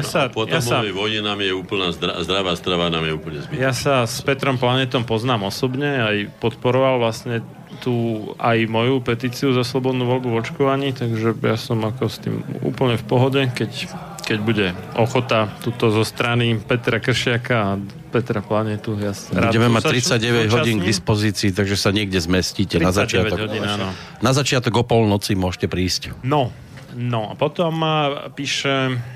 Kde som skončil? Aha. Chcel by som sa opýtať, či by sa dala urobiť aj relácia s Volkom a Williamom Hornáčkom ohľadne rozdelenia Československej republiky. Tak, pán Hornáček, teraz je vaša chvíľa, nech sa páči. Ďakujem pekne. A Boris prípadne, že za Vlka zastúpený. Ak sa dostane Boris k slovu... V každom prípade vítajte hlavne. Ďakujem pekne. Opäť v Banskej Bystrici. Jeho osobný. Realistické zhodnotenie. Koľko si mal rokov, Boris, tedy, keď sa delilo Československo? 12. No tak potom ťažko by som povedal, že by si mohol do toho niečo rozumné povedať. Mal by som byť ticho, no. No nemusíš byť ticho, môžeš pískať alebo spievať. No, Vlk mal viacej rokov vtedy, no. Viac mal ako Vilo, no. Tak čo vy na to? Akože chcete spáchať nejakú takú reláciu? Čo ja na to? Tuto pán Hornáček nech povie, čo na to. No poviem predovšetkým to, že sa často hovorí o rozpade Československa. Žiaden rozpad nenastal. Nastalo legálne ústavné rozdelenie zákonom, myslím, že z 25.11., ak sa nemýlim, 1992, dohodou medzi reprezentáciami Českej republiky a Slovenskej republiky. Bolo to skutočne, by som povedal, aj vzorom pre ostatné štáty, keďže sme potom neskôr zažili aj Jugosláviu. Zažili sme skutočne tragické spôsoby uplatenia svojich emancipačných nárokov, či už Srbov, alebo Chorvátov, alebo iných. U nás môžem povedať, že ani jeden ľudský život, okrem tých, ako teda ľudia zomreli samozrejme na infarkty a podobné veci, ktoré vyplývali z nápätia, ktoré bolo prirodzeným prejavom tej situácie, ktorá bola. Pretože musíme si dneska povedať, že ani sám človek, ktorý sa dneska chce nazývať, alebo sa sám nazýva otcom slovenskej štátnosti, alebo ja neviem, otcom slovenského národa, pán Mečiar, nebol celkom, a mám na to dôkazy, ja to napíšem vo svojej knihe, ktorú píšem, ktorá sa volá Slovenská cesta, dejiny nášho času, na základe jeho vyjadrení v novinách, ktoré mám, teda ktoré vyšli, to znamená, že tie, ktoré ovplyvňovali verejnú mienku, pretože pán Mečiar to nedementoval, to znamená, že pravdepodobne to bol jeho názor, musím to povedať tak, ako to je, pretože dneska si darmo môžeme povedať, že čo si kto myslel, alebo ako si myslel, ale to, čo prešlo tlačov a to, čo prebehlo teda vedomím národa a spoločnosti a tá sa podľa toho správala, tak musíme povedať, že nebol to v žiadnom prípade ani architekt, pretože architektom boli tí, ktorí naplánovali toto rozdelenie, aby som bol presnejší, alebo presný. Ale Mečiar to nebol. Mečiar nás presvedčal do poslednej chvíle o tom, že je možná reálna, spravodlivá, neviem aká iná federácia. Potom, keď videl, že to asi nie je možné, potom hovoril o konfederácii. A kto si prečíta volebný program HZDS v roku 1992 v najdôležitejších voľbách modernej slovenskej histórie, zistí, že tam mal Mečiar, ale respektíve jeho HZDS, alebo HZDS na čele, aby som bol presný, na čele s Vladimírom Mečiarom, malo 5 variant. To znamená, že tam bolo od tej federácie, konfederácie a voľnej, neviem, akej tejto únie a neviem, až nakoniec aj samostatnej Slovenskej republiky, teda obnovenia slovenskej štátnej samostatnosti, všetko. To bolo aj základom úspechu HZDS, pretože každý, kto chcel a vedel Mečiarovi, si tam našiel svoje. No, môžem povedať, že niekedy aj tá nerozhodnosť v tomto prípade bola pozitívna, pretože keby mal Mečiar možno napísané jednoznačne samostatný slovenský štát, tak ako to teraz citujem jasne, bol by sa dostal do toho ohraničného kvóra tých 15-18%. Je to také alibistické trošku z jeho strany? Nebudem. Myslím teraz za to, že tam bolo tých 5 verzií, že chcem povedať takto. Bol to prejav nerozhodnosti HZDS, pretože členovia spoločnosti Slovenskej inteligencie Korene boli účastní a mnohí z nich boli aj v grémiu HZDS. A my sme boli pri tom, ako pán Filkus, pán Kňažko, pán Kováč ako podpredsedovia, pán Mečiar ako predseda a ďalší, skutočne váhali o tom, ako to urobiť. Veď si povedzme otvorene, že 11. septembra 1991 u mňa v ateliéri na Koreňoch podpísal Mečiar iniciatívu za zvrchované Slovensko, ktorá bola, by som to nazval, manifestom národných síl pre voľby roku 1992, čiže najdôležitejšie voľby v našich novodobých dejinách. Ale Mečiar je tam podpísaný na 17. mieste. Chcem povedať asi toľko, že Mečiar, ktorý sa vždycky prejavoval ako dominantný a svojím spôsobom aj oprávnený, pretože Mečiar svojou charizmou osobnou, aj tým, že bol najvýznamnejší politický predstaviteľ, politicky, znovu opakujem, to nehovorím, že bol najväčšou osobnosťou, ale najvýznamnejší politický predstaviteľ, sa podpísal na 17. mieste a ja, ktorý som toto sledoval zo svojho stola, spoza svojho stola, ako jeden z autorov toho textu, som sledoval, ako Mečiar čaká, a teraz musím povedať tak, ako to bolo, ktorý z tých signatárov, ktorý to dostane na podpis, pred ním 17, to nepodpíše. Alebo povie nejakú výhradu, že ešte nie, alebo počkajme, alebo neviem čo. Lebo to je celkom jednoznačné, že tam, kde bol Mečiar, pretože to bol najvýznamnejšou, znovu opakujem, politickou osobnosťou vtedajšej doby, by sa patrilo, aby to podpísal na 1., 2., 3. či 4. mieste maximálne, hej? Ale zažili sme toto. Potom ďalším dôkazom toho, že Mečiar skutočne váhal, a nechcem povedať, že špekuloval, to by som mu nechcel ublížiť, pretože si ho nesmierne vážim za tie veci, ktoré urobil. Myslím ohľadom emancipácie, nehovorím o privatizácii, to teraz nechajme bokom. Neprišiel na naše stretnutie, ktoré sme plánovali. 11. septembra sme podpísali túto iniciatívu, teda túto výzvu, ako manifest národných síl pre voľby 92. Mečiar to podpísal, znovu zopakujem, ako 14., čiže v poli 35 signatárov na polovičnom mieste, hej. asi. A potom 19.9.1991, ktorý je zaujímavým dátumom pretože tento dátum sa spravo či zľava dá čítať rovnakým spôsobom. 19.9.1991 sprava či zľava rovnak. To sme by vtedy ale nevedeli, to poviem úprimne, aby sme sa nehrali dneska na géniov, ale v každom prípade to bol dátum, kedy 19.9.1848 bola vyhlásená prvá zvrchovanosť slovenského národa ako nezávislosť od uhorskej štátnej moci na Myjave roku 1848. Čiže bol to symbolický dátum, samozrejme, hej? Signifikantný možno? Symbolický, ale že toto sa dá, to sme si už potom neskôr, aby sme sa priznali, aby sme si nepripisovali zásluhy, ktoré nám nepatria. To len ako na okraj, hej? To je iba okraj. To je len okraj. 11.9.1991 podpísal Mečiar na 14. mieste 17. mieste,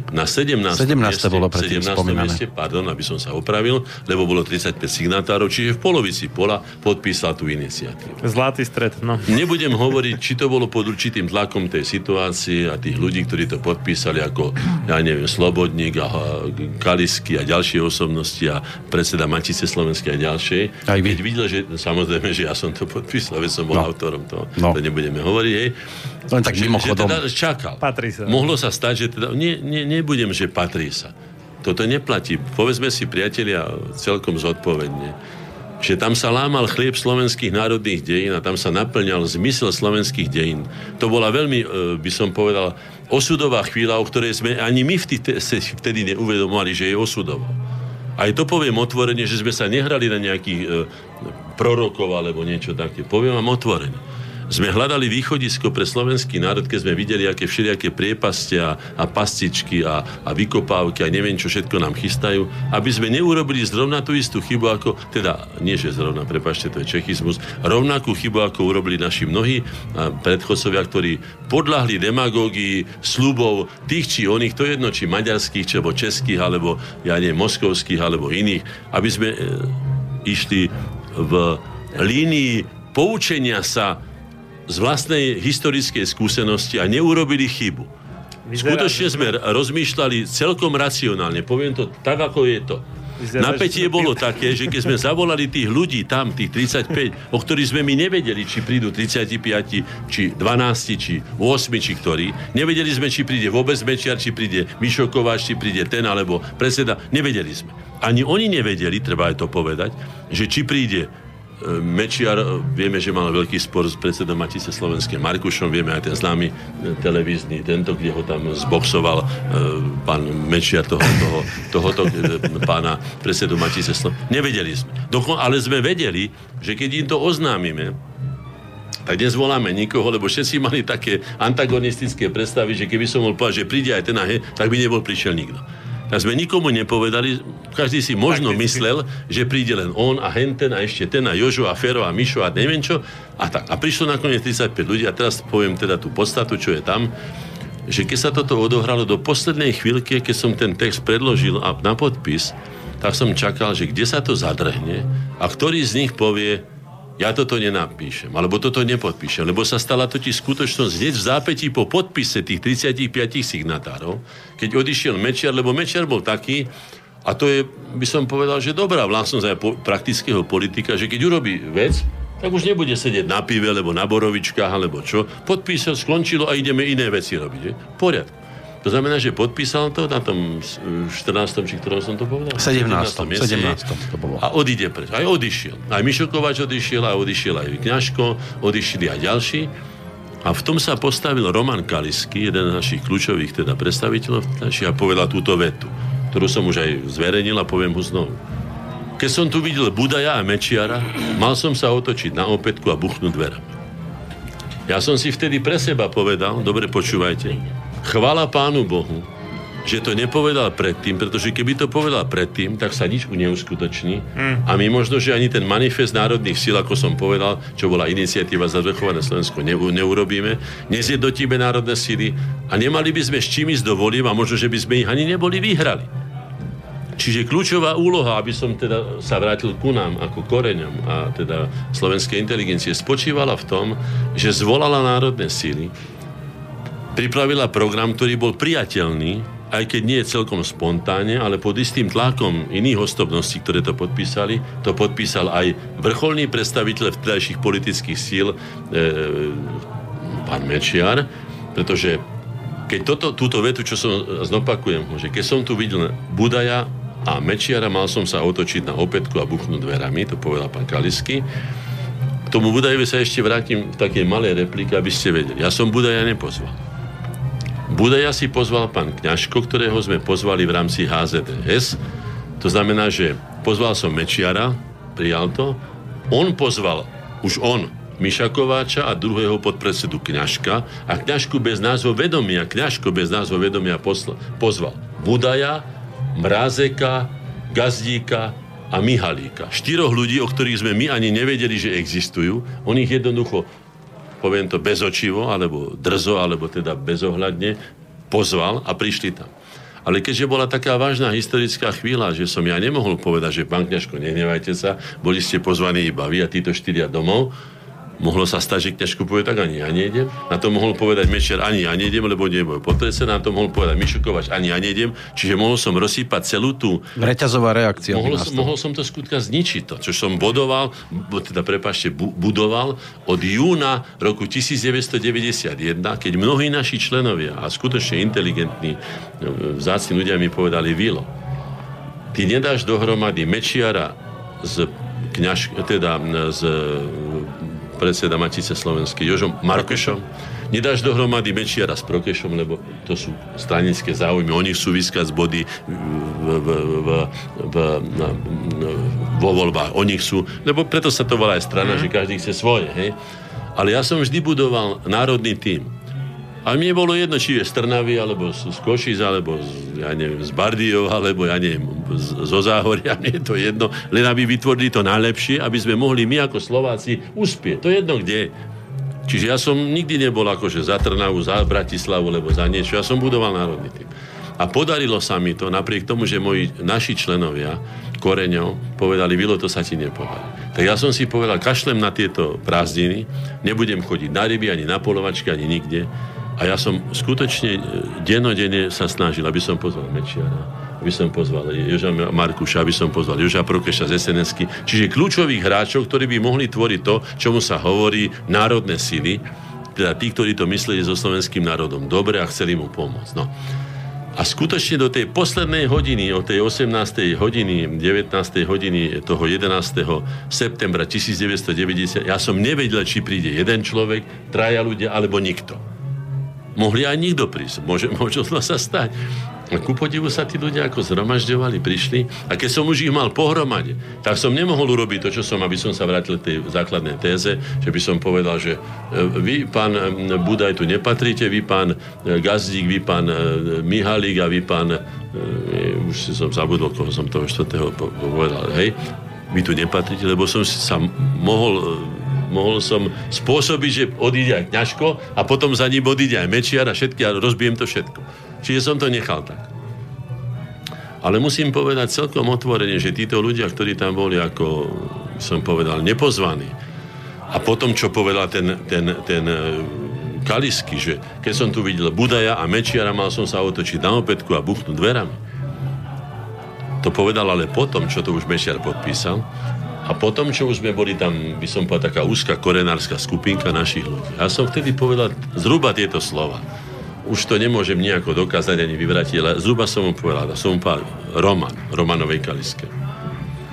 Ani ty, ani ja, ani my všetci dohromady, čo tu sme, Slobodník a ja neviem, Jožo Markuš a ďalšie, nedáme dohromady 42% podpory slovenského národa, ktorú Mečiar vtedy, prečítajte si v tie prieskumy verejné, máme.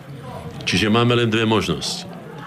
Buď Mečiara získame na svoju stranu, to znamená za obnovenie slovenskej štátnej samostatnosti, alebo ho postavíme proti sebe, to znamená, že ho dáme k federálom a do Praha a prehráme to, pretože proti 42% my nemáme silu jednoducho bojovať.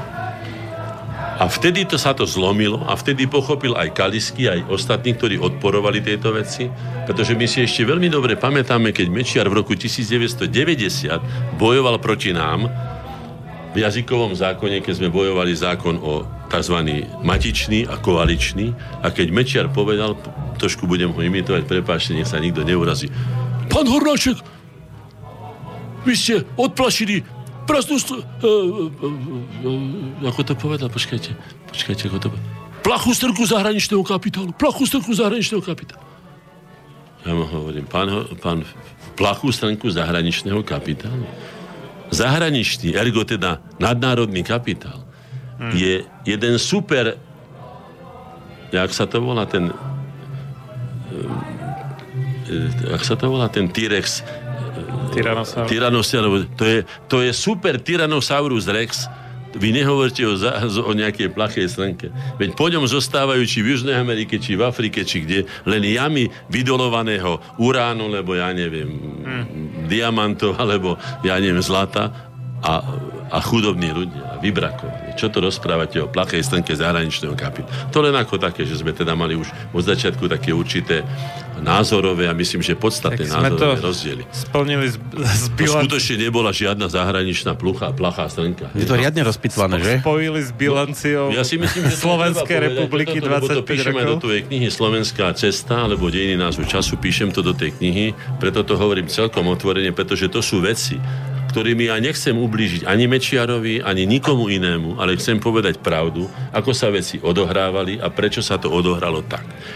Dokonca aj teraz, po to, čo sa odohráva dnes v Katalánsku, môžem povedať zodpovedne, že keby sme sa neboli vtedy rozhodli a presvedčili aj Mečiara a získali na svoju stranu, ako teda chcel to zamiesť pod koberec aj povedzme Kaliský, že vyhoďme ich a my si urobíme svoje. Nemali sme na to. Jediná šanca bola, aby sme získali vo voľbách, dokonca tie voľby 90 a dopadli tak, že keby sme nebol získal už v tom prípade Mečiara, jeho politické sily, 2 hlasy od SDL-ky, neboli sme schopní schváliť ani zvrchovanosť, ani ústavu a ani presadiť zákon o rozdelení federácie. Čiže neboli by sme dokázali urobiť to, čo je vzorom pre všetky národy na svete, ja si myslím, že áno, aby sa veci udiali bez občianských vojen, bez zabíjania sa bratrov, aby sme sa dosiahli kultúrnym, argumentačným, vecným a ústavným spôsobom. Len ono by to bolo asi ideálnejšie, keby ste to viac menej si šanovali do tých relácií, ktoré sú čisto vaše, aby sa to nestratilo. Neviem, prepáčte. Nemusím to hovoriť, ale chcem vám povedať, dobre. Vy ste sa ma, ja si myslím, pán Koroni ma sem dneska zavolal, že aby som sa vyjadril, aby sme toto prekročili, nechajme to teda tak, dobre.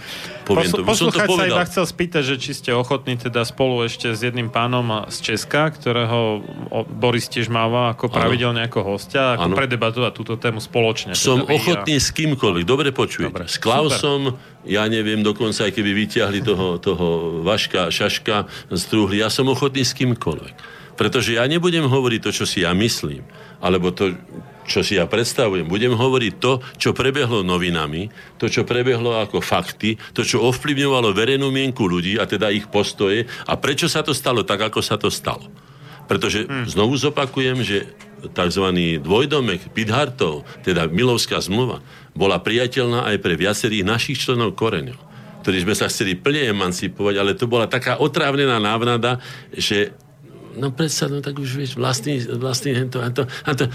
Ale ja som povedal to, čo som už zopakujem, to len kedy nám z Prahy prišlo niečo, čo bolo na náš prospech a nie na pražský prospech. A tým sme to vyriešili, to som povedal, tým sme to uzavreli. Lebo skutočne tento náš partner, je to veľmi ľúto, pretože ja považujem Čechov skutočne za bratský národ, tak ako Poliakov, ako Ukrajincov, ako Rusov, ako ďalších, sa správal veľmi vierolomne. A neviem, či pod vlastným myslením, alebo to tak chcel, alebo ho niekto iný viedol. To už neviem povedať, na to už nemám ja ostatné dôkazy, o tom nebudem preto hovoriť, ale je to škoda, pretože sme sa mohli dohodnúť ako bratia. Nebudem teraz lamentovať. Bolo jediné riešenie, keď sme zistili, že po toľkých sklamaniach, ako som povedal, 18, 38, 39, 45, 68, to len glosujem, hej? My už nemali dôvod. Keď sa ma pýtal pán van der Stuhl, že prečo nedôverujeme Maďarom, pán van der Stuhl bol vysoký komisár pre tieto národnostné otázky, tak som mu povedal, pán van der Stuhl, keď vám niekto 5-krát vykradne byt, vy mu dáte kľúče, keď pôjdete na dovolenku, aby vám polieval kvetiny? On mi hovorí, prosím vás, a o čom to hovoríte? Ja som povedal, ja hovorím o maďarsko-slovenských vzťahoch. V 18. 19. roku Slovenská republika RAN, v 38. roku, hej, v 39. roku, v 45. roku ustupovali cez naše územie, v 60. roku, 8. v kontingente tzv. Sovietských vojsk, alebo teda Varšavskej zmluvy, na 5-krát šliapala maďarská čižma po slovenskom území a dodal som, čo je dôležité, a naša čižma ani raz. Pretože Mečiar, keď ma chcel donútiť, aby som hlasoval, akože som bol jediný poslanec teda ešte Národnej rady, ktorý nehlasoval za slovensko-maďarskú zmluvu, čo som mu zdôvodnil. A on mi bol, pán Hornáček, to musíme urobiť ako Francúzi s Nemcami. Ja mu hovorím, pán Mečiar, ale o čom to hovoríte? Veď Nemci s Francúzmi sa vyvražďovali staročia. Ale my sme Maďarom vlast na hlave neskrivili. Tak mi neporovnávajte náš vzťah slovensko-maďarský s vzťahom nemecko, ja neviem, francúzským. To neporovnávajte hrušky s jablkami. No, tam sme sa nedohodli, nebudem to teraz... Ja by som vás ale chcel zastaviť teraz... napriek všetkému. Lebo my tu dnes v podstate bilancujeme 5 rokov. Dobre. Vy ste u nás už tiež nejaký ten mesiac. 30 razy ste mali reláciu. Áno. Splnilo to účel? Myslíte si, že máte možnosť hovoriť v tých reláciách? Poviem vám takto. Ja som si pozeral, náhodne teda to, koľko je počúvanosť relácií.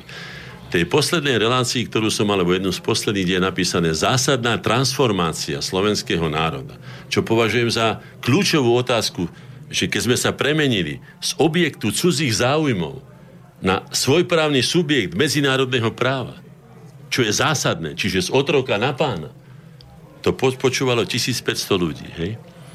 Zo záznamu. No áno, tak ako to hovoríte. To je jedno, ja už neviem ako. Ja som si to prakticky... A tam som videl 8500, 3800 a všelijaké iné relácie, hej? A tak som sa nad tým zamyslel, samozrejme kriticky, a som si povedal. Ja keď urobím konferenciu, ktorú sme mali vyššie 33, zvolám tam maximálne ako v Národnej rade Slovenskej republiky, sme zvolali povedzme 350 ľudí. No keď ma tu počúva 1500 ľudí, ja to považujem za úspech. Je iná pravda, že takého šebeja, alebo nebudem ich ako nálepkovať, na čo to nemám vo zvyku, hej, podobných ako je šebej a iní kusy a ja neviem, Gál alebo či, počúva 1 000 000 ľudí pri hlavných správach slovenskej televízie, verejnoprávnej, čiže štátnej a tak ďalej. Ale v každom prípade oproti 350 mnou zvolaných ľudí z celého Slovenska, 1500 ľudí, aj tak úspech. Je to úspech. 5-krát. To znamená, že nebudem sa naháňať teraz, že kto má viac, alebo kto má hento a tak ďalej. Samozrejme, že boli aj väčšie počúvanosti a tak ďalej. Na druhej strane treba povedať, že aj by mala byť tá propagácia taká, že ľudia sa zaujímajú, pretože transformácia z neslobodného objektu cudzích záujmov na slobodný subjekt, ktorý rozhoduje o svojich veciach, je skutočne zásadné, ako keď sa otrok stane slobodným občanom. To je skutočne zásadná transformácia. Ja si myslím, že by to malo viacej ľudí. Ale všimol som si, a to si treba tiež uvedomiť, že ľudia pasú po pikoškách.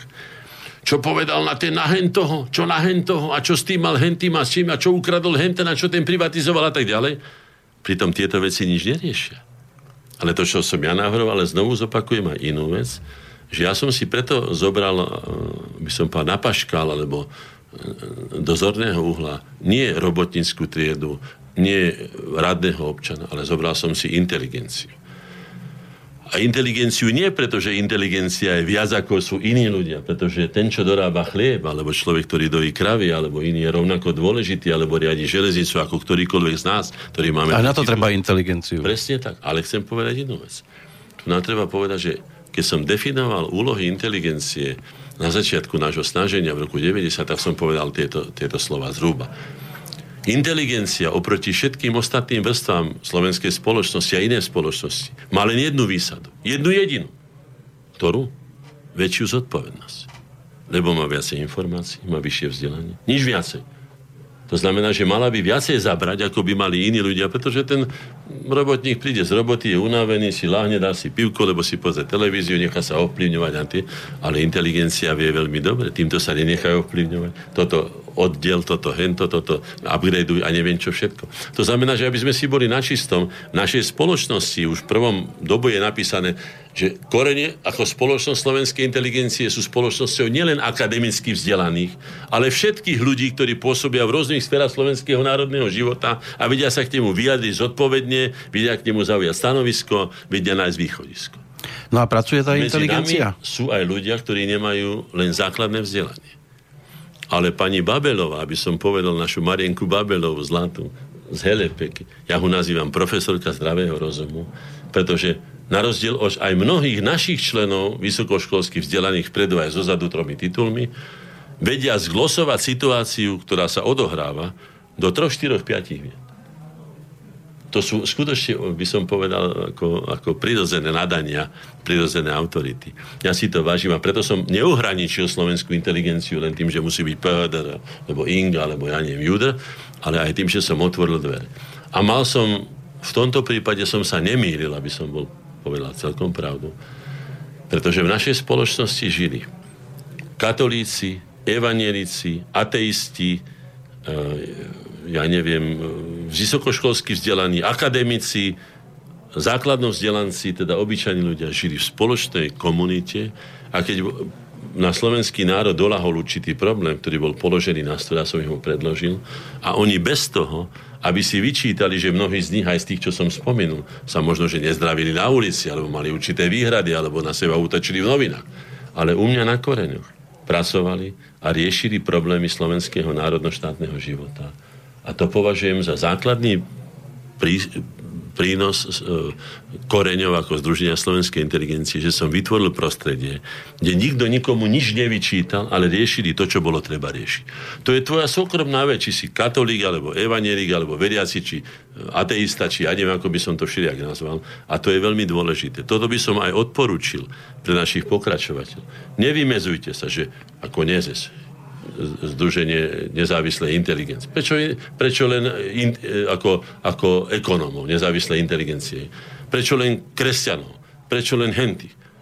Veď slovenskú spoločnosť dneska tvoria ľudia skutočne rôznych, by som povedal, nechcem povedať, že rovno United Colors of Benetton, to mi nesedí, skutočne poviem celkom otvorene, ale ľudia, ktorým je prirodzené, že sú Slováci, pomáme po otcovi z dedičstva, odtiaľ pochádzajú hentam. A chcú riešiť problémy národno-štátneho života Slovákov, akože žijeme tu na jednej lodi. Veď si povedzme, tá loď má len dve šance. Keď vypláve, obrazujeme povedané, z Janova a chce ísť, ja neviem, do New Yorku, tak buď doplave, alebo nedoplave. Buď všetci vyhráme, alebo všetci prehráme. A potom, keď všetci vyhráme, tak sa potešme, aj Federgal vyhrá, aj ja neviem, Béla Bugár vyhrá, lebo sme všetci na jednom, máme všetci slovenské pasy.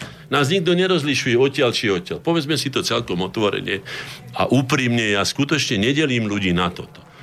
Dneska ste ma videli hrať na husle, na harmoniku, lebo ja neviem čo.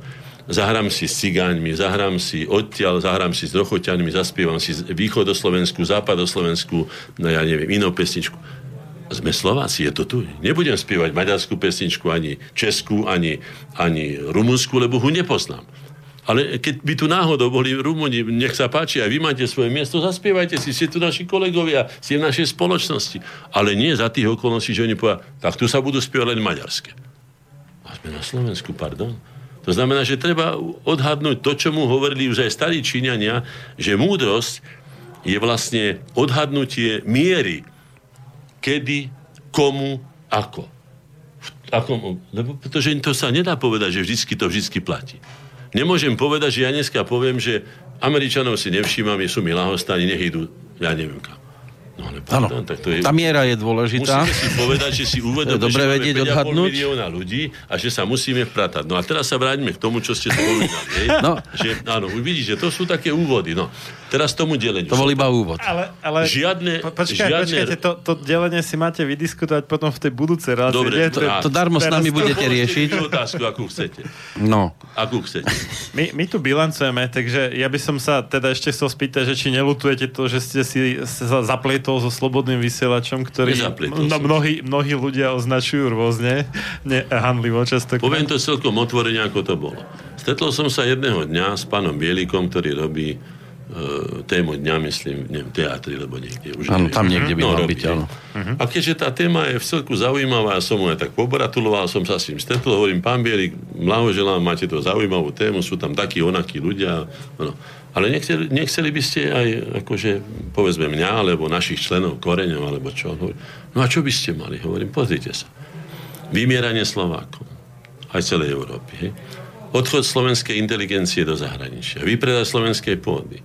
vlastne už nám nepatrí. Nemáme jednu banku, nemáme jeden strategický podnik, nemáme prírodzené monopoly. Skrátka, akože by som povedal, že síce sme obnovili slovenskú štátnu samostatnosť 1.1.93, ale keď si to zbilancujem a spočítam plusy a minusy, poviem, chlapci, však my sme na tom horšie pomaly ako ja neviem, kedy my už nič neovládame, však to všetko majú v rukách cudzí ľudia. Pri senci, aby som bol teda konkrétny, mi hovorí Maďar, ktorý opravoval auto môjmu synovi, hovorí, a pán Hornáček, však víte, ja som kombajnem chodil tady medzi Pezinkem a Sencem, to bola najúrodnejšia pôda, dneska sú tam hangáre a tam majú sklady a neviem čo všetko, však to je hanba, to sa nedá na to pozerať. Maďar. Hej? Ja som sa nad tým zamyslel a hovorím, chlapci, veď majte rozum. Teda. Veď sme vybojovali ten najväčší zápas v našich dejinách, ako povedal pán profesor Bože, ako sa volá Matúš Kučera, hej. Sme jediným národom v Európe, ktorý si po 1000 rokoch pred vlastnej samostatnosti obnovil svoju vlastnú samostatnosť. Padli Burgundiania, padli iné národy, čo si ako, hej, teraz vidíme, že sa snažia tí Katalánci, hej. Neviem, čo, či mali kedysi. Čo ten Bielik na to teda? No a, Bielik, a teraz sa vrátim k tomu. A Bielik, ma sa vypočul, hej, a hovorí, no, tak pán Hornáček, mohli sme aj vás ako nahrať, aj všetko, ale my to neodvysielajú, pretože ste na čiernej listine, hej. A ešte dodal, čo ma tak trošku povzbudilo, ako aby som nebol taký jediný ako obeď. A je vás viacej. To znamená, že sme na takzvanej listine proskribovaných, ktorá bola známa v starom Ríme, hej, za Sulu alebo iných. A prečo ste sa tam ocitli? Ja vám neviem povedať prečo. To skutočne už musí sa spýtať tých ľudí, pretože ja neviem, že by som niečo, to čo robil proti záujmom slovenského národa. Ja som obetoval svoj vlastný ateliér, svoju vlastnú profesiu, všetko som obetoval. 28 rokov bude teraz v marci na tento rok, hej, to je už je za 2 mesiace, hej. Som neurobil čiarku ako akademický maliar, aby som sa prezentoval, nezarábam, obetujem sa 24 hodín denne, aby som, lebo vidím totiž takto, mne to povedal aj pán kardinál Tomko, keď som bol za ním v 94. roku, keď padala Mečiarova vláda, keď Mišo Kováč spôsobil ten zametať, poznáte, toto je známa vec, keď som bol za ním v Ríme s pánom Binderom a s pánom profesorom Brillom, ktorý už nežije. A po 5 hodinách rokovaní s týmto významným človekom, lebo skutočne Tomko bol druhý človek po pápežovi, minister zahraničných vecí, tak povediac. Dneska ten, ako sa volá ten Rus? Putinov. No, Putinov minister zahraničných vecí. Tam je Medvedev, tam je? Nie Medvedev. Ako sa volá? No, vidíte. To vypadlo, no. No, tak to bol taký človek, pri pápežovi, teda Jánovi Pavlom II. Bol Tomko, ako bol teraz ten minister zahraničných vecí pri Putinovi. A on, keď videl, že ja som už potom, hoci som pomerne sebavedomý človek, som sa mu bal položiť túto osobnú otázku, či mám vstúpiť do politického života. Lavrov, hej, áno. Tak on potom, keď sme sa lúčili ako z tých vatikánskych záhrad z jeho rezidencie, už pri aute, kde sme mali nastupovať naspäť na Slovensko, tak sa na mňa podrela a hovorí, vy ste sa chceli ešte niečo spýtať. Doslova sa na mňa podrela ako cez presvietené vajce, ak sa hovorí, že doslova teda človek skúsený. Ja hovorím áno. A on nám povedal, a nielen mne, ale myslím, že to povedal aj všetkým, čo sme tam boli, povedal tieto slova. Pozrite sa. Choďte tam, kde sa chlieb láme. Vy ešte veľa dobrého urobíte pre slovenský národ. A urobil ten symbolický kríž a tým nadroženom.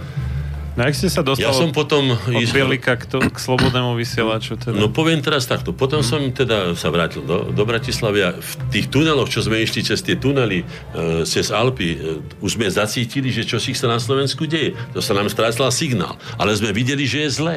Že Mišo Kováč útočí, že spolu s ním Vajs a iní a že váľajú prvú slovenskú vládu. To bolo v 94. Mečiara zvalili v tom 94. marci. Neviem, ktorom už teda, 19. lebo ktorého už neviem. No a už v 94. áno, to bolo to zdvíhanie moci zo zeme, ak sa hovorilo. No, to už je kúsok. A si predstavte, že ja som sa vrátil do Bratislavy, prišiel som na Korene, nešiel som ani domov. A doma mi už ľudia povedali, čo sa deje. Napísali sme text. A ja tak, ako som bol v čiernom svetri, toto som išiel a išiel som do slovenskej televízie A už neviem, ani akým zázrakom sa mi to podarilo. Som presvedčil vedúceho vydania, že ma musí odvysielať, to boli iné roky ako teraz. Pozor, dneska by ma nepustili ani cez vrátnicu, hej. Už by ma filtrovali. Ste na čiernej listine. Dobre počuj, áno, do čiernej listiny, hej. Ale ma zobral a odvysielali takto, ako my tu sedíme s týmito pritlmenými týmito. Ešte sa ma pýtali naši členovia, že to ste z pivnice vysielali, že to bolo tajné, lebo to vyzeralo... Ja som mal napísaný, rukou napísaný text, ktorý som mal na obranu prvej slovenskej vlády, to znamená Mečiara v roku 93, do toho marca 94. Ja som na tú obranu sa postavil, hej. A vrátim sa k tomu, že ste spomínali, čo spomínal ten... Bielik na čiernej listine, hej. No a prečítal som, ešte si pamätám, že pán profesor Pavlín Janko, toho známeho Pavlínyho jazykoveca, syn, mi hovorí: Vilo, ty počúvaj, ty si to čítal s takou istotou, ako keby si to ako mal nahraté, lebo ja neviem, ako by... Ja hovorím, áno, čítal som to s presvedčením, že to je pravda a že to nesmieme urobiť, aby sme zvalili tú vládu, že nemôžeme si teraz dovoliť akési také pochybné hore, dole, napravo, naľavo, lebo čo. No a hneď na mňa, po tom, čo som to ja prečítal, dali 2 razy pána Chmela, ako tých opozičníkov za spoločný štát, ktorý 2 razy prečítal to isté v tom istom čase ako ja, povedzme o 7:30, či kedy to, alebo o 9:30, už neviem, kedy boli vtedy správy, hlavný správa, hej. No a teraz sa vráťme k tomu, čo povedal, že teda ste na čiernej listine. A povedal, a nie ste, dodal, že a nie ste jediní. A tam som si uvedomil, že tu dochádza k porušeniu demokratických princípov základných, na ktoré my sme naleteli v roku 1990, a to v tom zmysle, že povedali, že pluralita názorov je základom demokracie. Čomu verím aj do dneska, a my si myslím, že to je také. Preto som aj každému povedal, aj vám, aj Tiborovi, či jak sa volá, Borisovi, hej, môžete tu pána Sereša doniesť, môžete tu doniesť Mečiara, môžete kohokoľvek. Ja Mečiar tu bol, tu sedel. Áno, ale spolu so mnou. Ja to, čo mám a na čo mám dôkaz, ja nebudem nikoho ohovárať. Ja si vážim každého, dokonca aj toho spradlavého Sereša, prepáčte za výraz, že ja mu nebudem ubližovať tým, čo nepovedal. Ja ho budem usvedčovať, tak ako som si prichystal, ak mi dáte slovo, ich vlastnými slovami položím otázku slovenskej spoločnosti, môjim slovenským spolubratom, alebo ja neviem, spoluobčanom, aby som bol presný, aby si zvážili, či je to v poriadku, či to takto ideme žiť ďalej, že by si nemôžeme dovoliť zdvihnúť na nikoho hlas, a keď len sa zle pozrieme, ja neviem, na cigáňa, alebo na žida, alebo na koho, už je na nás zle. A oni povedia to, čo som si tu prichystal ústami Svet Fedora Gála, z týždenníka Týždeň, toto mám napísané presne a to prečítam. A si pamätám, aký dvojitý meter. Tak buď spravodlivosť platí a pre každého je faul alebo faul, pretože keď niekto kopne niekoho do nohy a nie do lopty pri hre, tak či je to môj brat, alebo môj slovanista, ako ja držím Slovanu, alebo je to iný, je to faul. Ak sa nenaučíme tento spôsob života, tak sa tu budeme do nekonečna podkýňať o vlastné nohy a bude nám tu zle na tomto svete. Nebude sa nám to páčiť. Tak pravidlá by mali platiť pre všetkých. Presne tak, ako hovorí. Veď o tom hovorí aj ústava. Slovenská republika je demokratický, právny, zvrchovaný štát. Ja sa spýtam, a čo z toho je pravda. Ale nebudem to teraz rozoberať. Dnes prezident vyzýva napríklad sudcov, že majú načúvať hlasu ulice. Čo to je za hlúposť? Lebo si predstavte, že ste na futbale a teraz rozhodca bude pískať tak, ako mu diváci radia. No. A teraz, keďže tam je viac domácich divákov, tak by samozrejme nadržal domácemu mužstvu. Principiálne, na každému, aj každému poviem toto. Spravodlivosť je ten najspravodlivejší a najnormálnejší spôsob riešenia všetkých situácií. To znamená, faul ako kopanie do nohy a nie do lopty, alebo zbavenie dotok, alebo hodenie, alebo sotenie, je rovnakým faulom, keď to urobím ja proti inému, alebo iný proti mne. Tak. A vtedy sa dohodneme. A vtedy pochopia ľudia, že pravidlá existujú, že sme kultúrnou spoločnosťou a že takto sa dá žiť, tak sa môžeme dohodnúť. Pretože ani Maďarovi neberem jeho maďarinský jazyk. Na čo? No. On takisto ako ja som sa narodil, že moja mama ma oslovila slovenským jazykom a preto je mi milý, tak aj o jeho oslovila maďarská mama jeho jazykom a ja mu ho brať nebudem. Ale v rámci spoločného štátu sa musíme dohodnúť, ako sa budeme dohovárať. Ak si Maďar, ktorý nevie, teda Slovák, maďarskej národnosti, zlomí nohu v Tatrách a nevie povedať doktorovi, čo mu je a čo ho bolí, tak je to na jeho škodu. Ja to predsa nebudem trpieť, veď to je všade na svete. Vo Francúzsku je francúzština, v Anglicku je angličtina, v Nemecku je nemčina, v Polsku je polština, v Maďarsku je maďarčina. Sa pýtam, a prečo by nemala byť na Slovensku slovenčina? Vysvetlite mi ten dôvod. Zdá sa, že už trpia niektorí naši poslucháči. Toto Stanka nám píše, že chlapci, som ťažká faninka pána Hornáčka, ale už ho zastavte. Dobre. No a teraz mi položte tú otázku a teraz sa ma spýtajte to, čo mi povedal. Nechcete prestávku? Povedzme k tým vyznamenaniam. Dáme hneď prestávku, ale ja som len to chcel, že ako ste sa dostal od toho Bielika k Slobodnému vysielaču. Že... No to vám poviem takto. A skúsme čo najstručnejšie. Naši členovia mi povedali takto. Vilo, keďže si už strihnutý, povedal ti to jasne Bielik, vieš to aj iné, však to víme podľa aj prejavov, že ťa neberú do televízie, sú tam všelijakí, by som pán bečkári, cečkári, dečkári, fotbalisti, hento, to rozprávajú o politike a teba, ktorý sa tým zaoberá z 28, ťa nezobie, to znamená, že si izolovaný. Jeden zo spôsobov, ako zlikvidovať človeka, je izolácia, no. Tak mi povedal pán Gurčík, pán Serváček a pán Rudko Kirt mi povedali, ty počúvaj, ja som to ani nepočúval, poviem úprimne. Mi povedal, vieš čo, je taký vysielač, ktorý ťa nebude cenzurovať. Nebude ťa cenzurovať, čo povieš, to bude. A za tým si musíš sedieť a keby náhodou došlo, povedzme, súdnemu, ja neviem, procesu, lebo čoho, že si povedal niečo, čo nesúdi, tak hovorím áno. Mám na stolom napísané nad mojím chrbtom všetko na vlastnú zodpovednosť. Týmto životom sa správam, odkedy som vstúpil do verejnej služby. To znamená, že to boli tí ľudia. Oni ma sem prvýkrát doviedli. Ja som si aj gitaru doniesol, aj som zaspieval, aj som ja neviem čo urobil. A dneska sme si zahrali, však viete, ja som schopný tak alebo onak, aj srandovne, aj vážne, aj politicky, aj argumentačne, aj všelijak. No vidíš to, že sa to dá povedať. Ja nemám supera, ktorý by som povedal, že s týmto nechcem. Dajte mi sem Čarnogurského, Mečiara, koho chcete. Ja prídem a poviem len to, čo je pravda, čo povedali oni a čo ja dokážem, bez toho, aby som bol na niekoho ako si ich nenávistný, či ako si ich zaujatý. To ja nepoznám. Jediné, na čo som zaujatý, to poviem úprimne, je záujem slovenského národa. Pretože slovenský národ bol fackaný skutočne staročia. Nespravodlivo. Pracoval, zodpovedne pracoval. Dneska sa nadáva, že ty sedlák. Aký sedlák? Veď sedlák bol jeden vrcholný manažer, ktorý musel poznať agrotermíny, ktorý musel poznať osiva, ktorý musel poznať, odrodenie telaťa, ktorý musel poznať svoje dievčatá aj chlapcov, aby sa mu nepomotali. Hej, to je v podstate podsta. To bol vrcholný manažer, čiže sedlákovi nenadávajte, že sedlák. To nadávajte tým ministrom, čo dneska, prepáčte za výraz, nemám taký lepší, nechcem to ani povedať. Áno, radšej ani nehovorte. Ktorí robia s týmto národom to, lebo hento, sú to stranickí nominanti. To som povedal dávno, že prekliatím tejto doby sú stranickí nominanti. Minister je vlastne spýtam, prečo tam nedáte odborníka?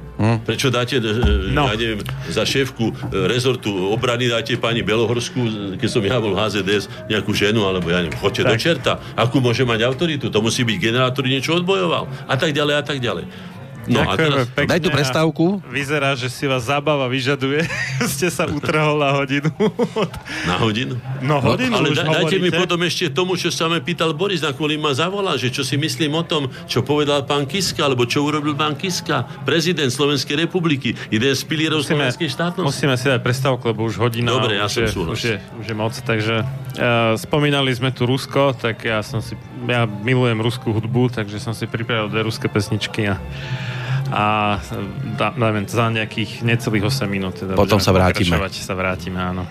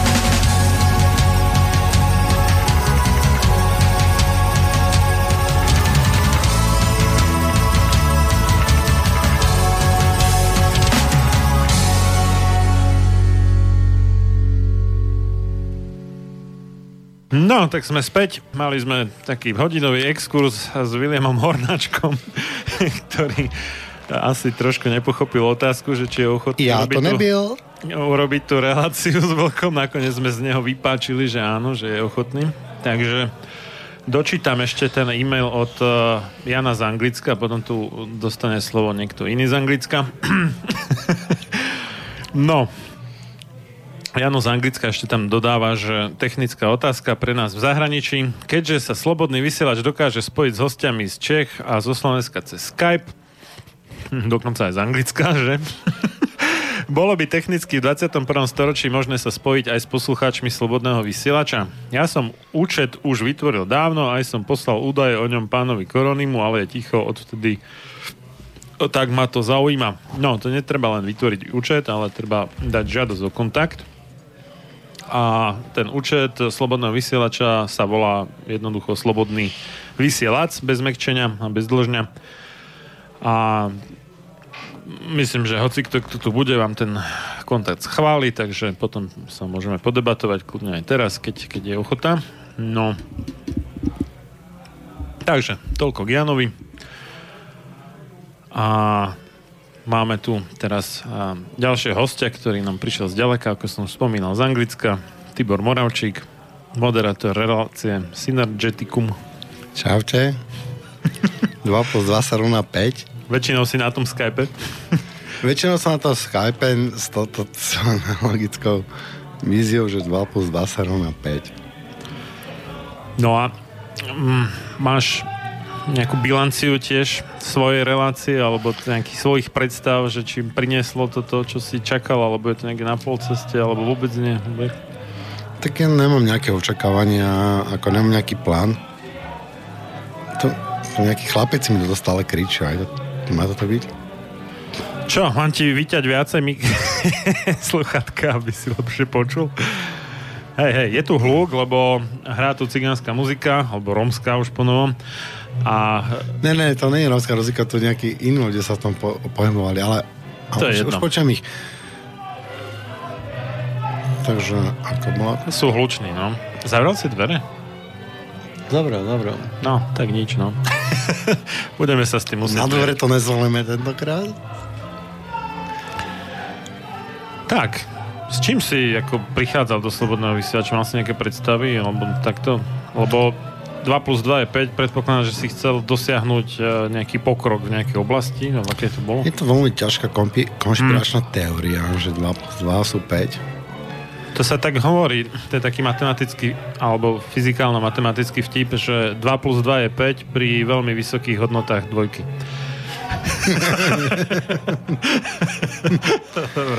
Ja na to akože taký celkom jednoduchý príklad, že proste jeden chlap s jednou ženou vedia stvoriť nejakého ďalšieho tvora. Dvaja chlapi s dvoma ženami ešte. Dva chlapi s dvoma ženami tiež. Dva chlapi s dvoma chlapmi už ne. Dve ženy s dvomi ženami tiež ne. Je to zase trošku komplikovanejšie. Musí tam byť ako ten tá synergia vzniká medzi dvoma opačnými polmi. Takže si pozývaš hostí, ktorí majú nejaké opačné naladenie ako ty a skúšaš hľadať spoločnú reč s nimi? Aj to skúšam. Uh-huh. Aj keď často sa potom zistí, že máme veľmi podobné názory. Že je to iba otázka inej terminológie? Že je to iba otázka, ale no, často majú ľudia úplne odlišné názory a sa nesnažím tie názory ovplyvňovať, ja sa snažím poslucháčov a takisto aj seba obohacovať o tie názory, že tie názory nám môžu niečo dať, že to je dar. Takže beriem tie názory ako, že to je dar a ne, že to je niečo, čo proti mne bojuje a s čím ja teda musím nejako zvíťaziť. Nie? Sám tak... Počulo tebe, že riešiš nejaké bojové umenia, tak tam asi ide o nejaké zvíťazenie, či? Ide tam o zvíťazenie, ale práve v týchto bojových umeniach sa ukazuje, že silu treba najmä akceptovať a keď tú silu akceptujeme, tak my ju dokážeme využiť v prospech toho protivníka. Ja som toto dneska sa nejak snažil mojim známym kolegom zo Slobodného vysielača, čo to máme do party, vysvetliť princíp kývadla. Že napríklad taký pápež, on síce môže hovoriť, že prinesme sem viacej ako migrantov z islamských krajín, ale on neočakáva, že my to chceme, ale on očakáva presný opak, že tým vyprovokuje to, že my povieme, že ale to my vlastne nechceme a sa zvrtneme do presného opačného protipolu. A mne sa to strašne ťažko vysvetľuje, ale tieto princípy Boh umení sú súčasťou mňa a ja vidím, ako ľudia ich nejako nevnímajú, lebo sa mi zdá nejaké strašne hlboké, strašne komplikované a ja by som len chcel povedať, že to mám nejaké kývadlo a chcem poviem si, že nejaká brána a tam mám to kývadlo, to baranidlo a chcem ho rozbiť tú bránu, tak na to, aby som to baranidlo rozkmital, tak ho zatlačím do opačnej strany smerom od brány, ono sa rozjebe a potom zatlačí do tej brány. A toto je princíp, ktorý je trošičku viac, než krátkozrakí ľudia dokážu postrehnúť. A ja by som veľmi rád, keby sme cez tento princíp videli, keby sme zakalkulovali do svojich perspektív, ako vnímame svet, že proste je to tam tak, že keď pápež povie, že všetci migranti sem, tak to nemyslí možno tak, ale v skutočnosti to myslí tak, že všetci migranti sem, aby sme naše spoločné nepriateľa, ktorému by sme odtiaľ to vykopali. A ja sa obávam, že cieľom je vyvolanie tej negatívnej energie. Že pokiaľ by do Európy nebol dovlečená negatívna energia, tak by to došlo k nejakému zázraku, nejakému kolektívnemu vnímaniu, nejakému vzniku nejakého nového tvora, nejakého kolektívneho vedomia, ktorému tak či tak dojde a dojde k nemu na globálnej úrovni, ale bránia sa tomu tak, že nás rozdielujú navzájom a keď už nás nevedia rozdeliť normálne v rámci tých vecí, ako žijeme, tak spravia niečo úplne nelogické, niečo, čo tu v histórii nemá obdobu, akože prestaňme si strážiť svoje teritorium. My si tu milión rokov strážime svoje teritorium a nelen my ľudia, ale vlci, lasičky, kamziky, všetci si schránia svoje teritorium a my zrazu príjeme v rámci návalu humanity, že prestaňme si chrániť svoje teritorium. Chráňme si svoj majetok, ale prestaňme si chrániť svoje teritorium. Čo je proste úplný nezmysel, lebo s tým teraz nechcem otraviť, ale ja to skúsim v skratke vysvetliť, aký je rozdiel medzi človekom a zvieraťom. Medzi človekom a zvieraťom je rozdiel v tom, že zviera si vytvára a chráni svoje teritorium. Človek si tiež chráni svoje teritorium, tak ako zviera, ale plus prináša novú dimenziu agresivity a to je, že sa snaží ukradnúť teritorium toho suseda a vlastniť ho. To znamená, že vlastníctvo zeme, že tam, kde ty žiješ, tak tá zem pod tvojim zadkom patrí mne. Alebo zem pod môjim zadkom patrí tebe. Čo je úplne neprirodzené. A to je vlastníctvo zeme. Ja by som poznamenal, že vlastníctvo zeme nám sa zdá také prirodzené a normálne a za tisíce rokov alebo za 1000 rokov to fungovanie, že to je ani si ani neviem predstaviť. Ale v Číne, alebo vo Vietname, alebo v Izraeli neexistuje vlastníctvo zeme. Nikto nemôže vlastniť zem. Zem je vo vlastníctve štátu. Ty, keď ju chceš, môžeš ju užívať. Keď už nechceš užívať, tak môžeš ísť preč, ale nemôžeš ju predať. A to je veľký rozdiel medzi predajom zeme a medzi vlastníctvom zeme a medzi užívaním zeme. Ja sa týmto snažím sa na toto sústrediť v mojich reláciách, takže asi o tom viete. No, máš za sebou 57 relácií Synergeticum. Nejaké ohľadnutie naspäť za týmto dielom? Ohľadnutie naspäť je, ja som začínal ako úplný amatér. Taký je nás tu viac. Snažím ospravedlniť.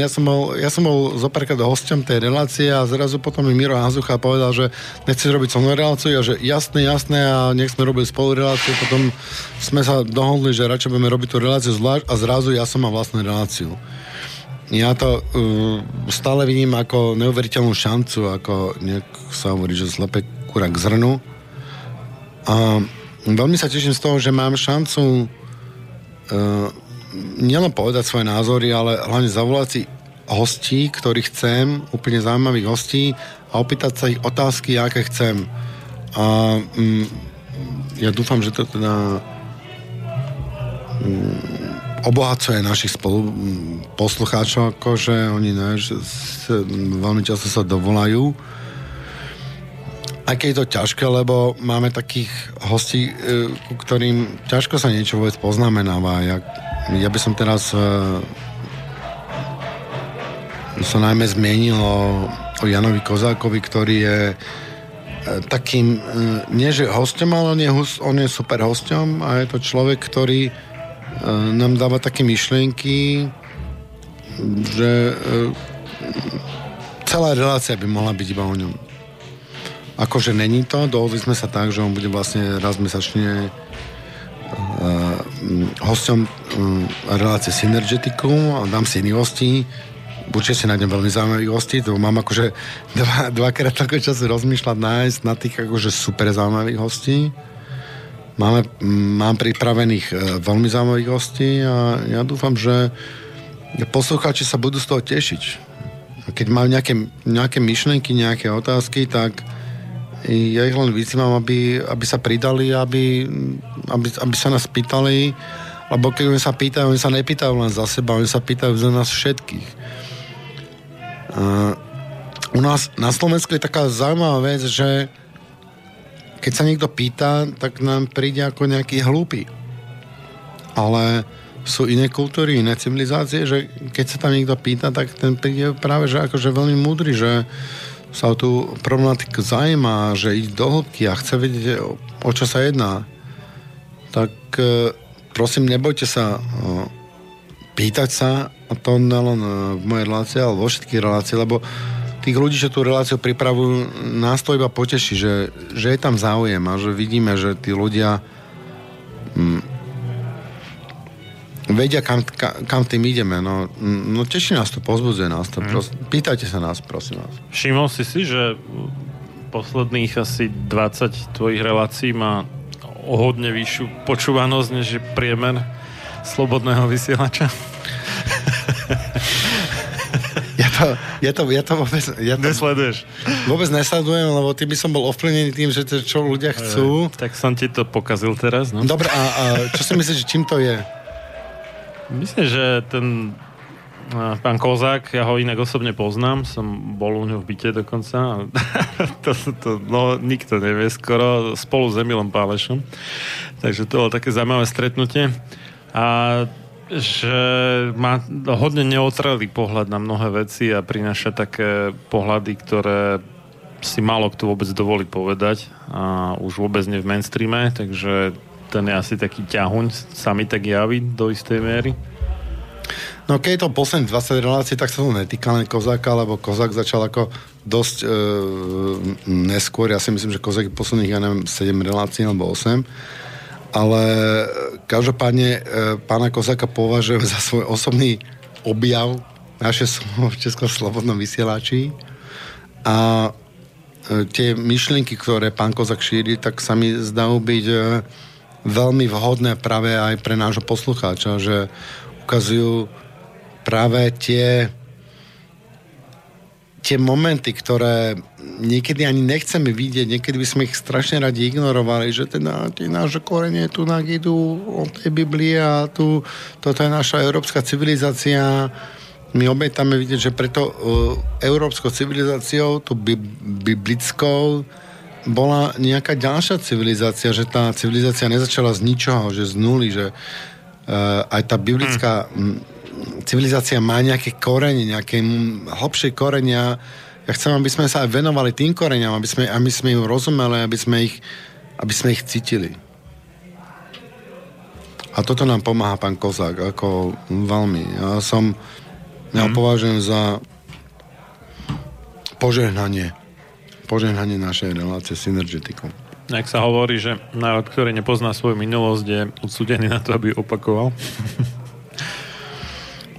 Presne tak a pán Kozák je úžasný v tom, že on pozná naše korene a či už sú to filozofické alebo lingvistické, on ich pozná v tej védskej kultúre, v tých našich úplných základoch.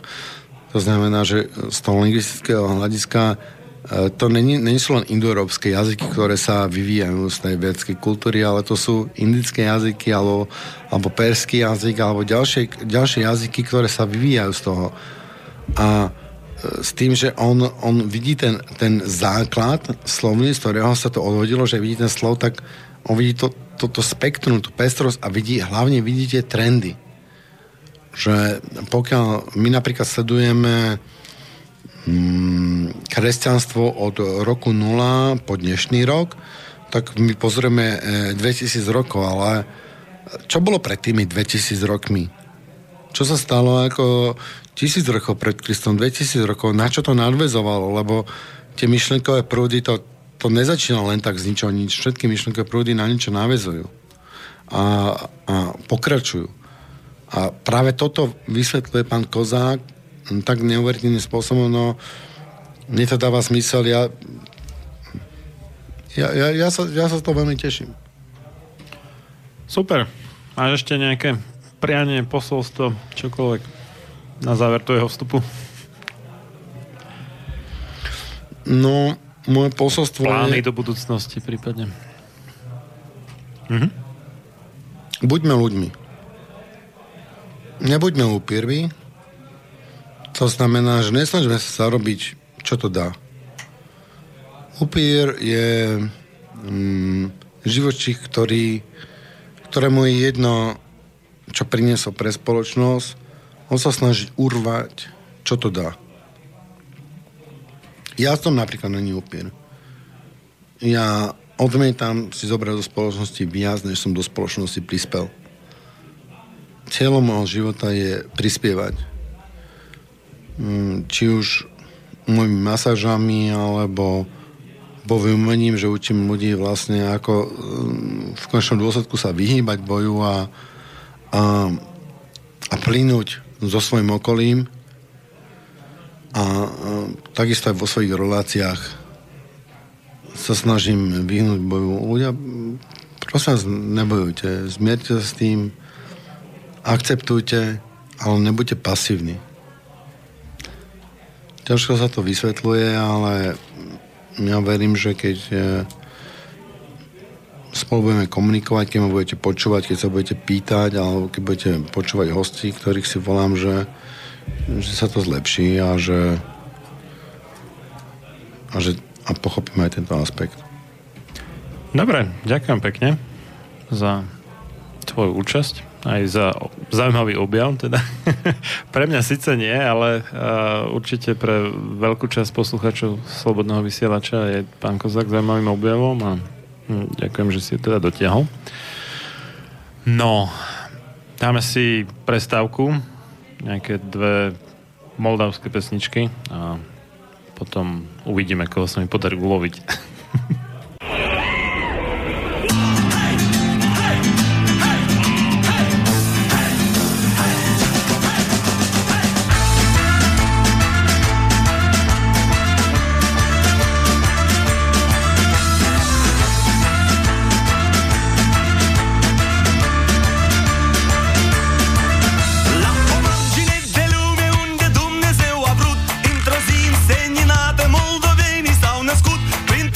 She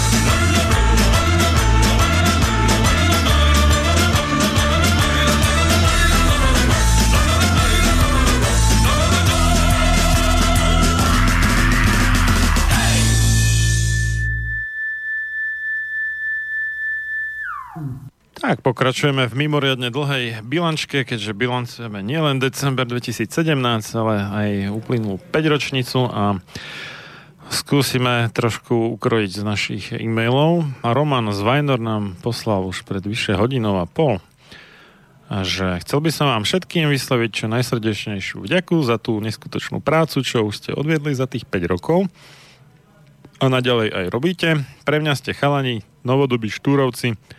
Myslím, že on sám by nakopal niekde tých, čo si jeden druhému rozdávajú sebechvály v jeho mene. No, myslím, že vieme, na čo naraža. Ale to len svedčí o tom, čo náš velikán pán Verich predpovedal pre nich, samozvaných vládcov, v Cisárovom Pekárovi, že im treba dať priestor, aby sa sami znemožnili, až ľudia na to prídu, že bude najlepšie, ak si vlastne budú vládnuť sami. Ešte raz ďakujem, dlhodobý poslucháč Roman Vajnory. Tak, bol Roman, potom pred takmer presne hodinou a pol napísala Mária. Dobrý večer, Slobodný vysielač. Chcem vám úprimne poďakovať za vašu obdivuhodnú prácu, príjemné chvíľky strávené pri vašich reláciách. Ste správni ľudia na správnom mieste. Prajem veľa úspechov, zaujímavých relácií a hostí. Vaša verná poslucháčka Mária. Ďakujeme pekne. Vierka, vážení páni, veľmi srdečne blahoželám, ďakujem za 5 šťavnatých rokov vášho vysielania. Rovnako ma teší, že existuje aj ďalšie slobodné médiá ako Infovojna, Slobodný vysielač, ten český, Slobodné rádio. Iba malá otázočka, aká je približne sledovanosť relácií online a koľko fanúšikov navštevuje YouTube a archív, kde sú relácie Slobodného vysielača k dispozícii. No, to sa dá vždy nájsť v tom archíve, aj koľko bolo stiahnutých relácií, aj na YouTube, koľkokrát to bolo prehraté. Takže to tam je a to, čo je online, to sa dá zistiť, len to musím naklikať. Takže, ale obvykle to býva radovo niečo medzi 100 a 1000, ako čo je online, keď je veľmi výnimočne nejaký super zaujímavý host. Myslím, že sa to podarilo u Vladimíra Mečiara a Mariána Kotlebu párkrát, tak to bolo niekoľko tisíc nakliknutých poslucháčov, občas to aj nestíhalo. Ale tak akože v tomto rozmedzi zhruba, no. A tých prehratí býva u tých lepších relácií niekoľko tisíc, a čo máme v archíve, a u tých úplne super je to cez 10 000, u tých nie až tak úspešnejších, tak pár stoviek, no. Takže toľko k tomu a Vierka nám ešte praje veľa úspechov do ďalších rokov Slobodného vysielača. Ďakujeme pekne. Milan píše, pozdravujem, výborné, škoda, ako sledujem aj na Facebooku, veľmi málo ľudí, poslucháčov vie o tomto rádiu. Je mi ľúto, že hlavne mladý človek je už zmanipulovaný a nemá záujem brať informácie aj z tohto rádia. Momentálne vysielanie lesníctva, to sme tu ešte mali lesníkov pred hodinou a pol. Som z Liptovského Mikuláša. Hrozné, ako sa to tu pliení. Vítal by som aj možnosť zapojiť sa do debaty. Nielen relácia Volanie lesa, ale aj iné sú výborné z reálneho života skazeného politikmi. No, dobre. Ďakujeme za pochvalu. A ďalej Martin píše, zdravím do štúdia, pripájam sa k gratulantom a ďakujem Slobodnému vysielaču za 5-ročné pôsobenie. Ja osobne som sa stal koncesionárom až od marca 2013, ale dodnes neľutujem ani cent. Koncesionárom myslí asi, že podporuje. Tak až od marca to nie je také hrozné, lebo to je v podstate iba 2 mesiace od začiatku vysielania Slobodného vysielača.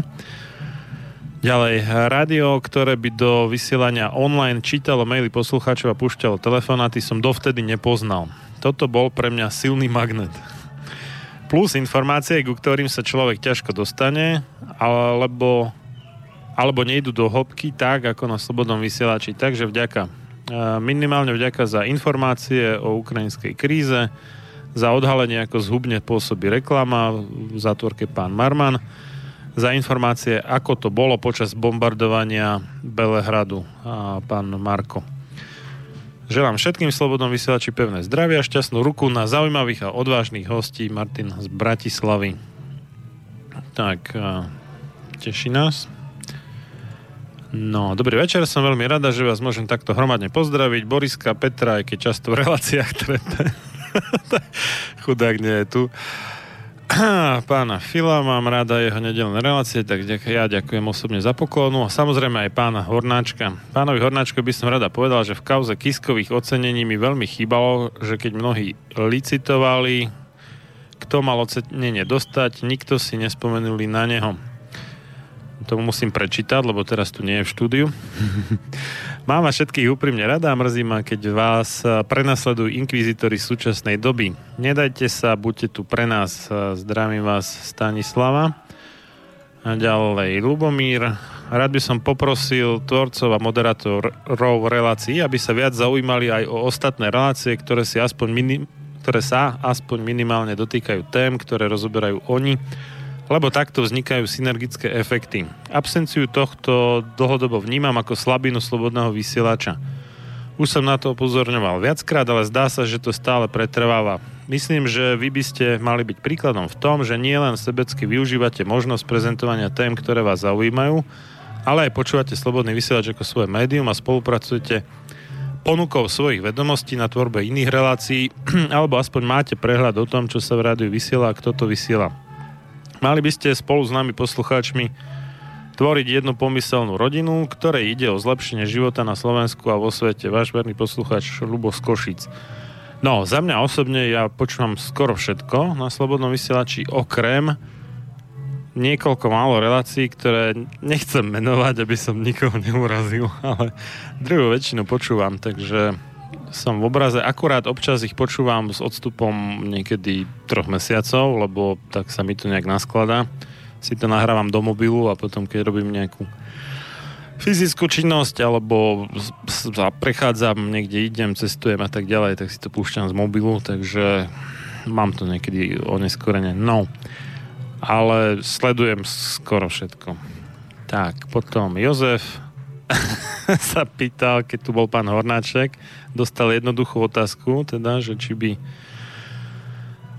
bol ochotný podniknúť reláciu spolu s Volkom na tému rozdelenie Československa a rozprával sa na celú hodinu na túto jednoduchú otázku, potom sme z neho vypáčili, že áno.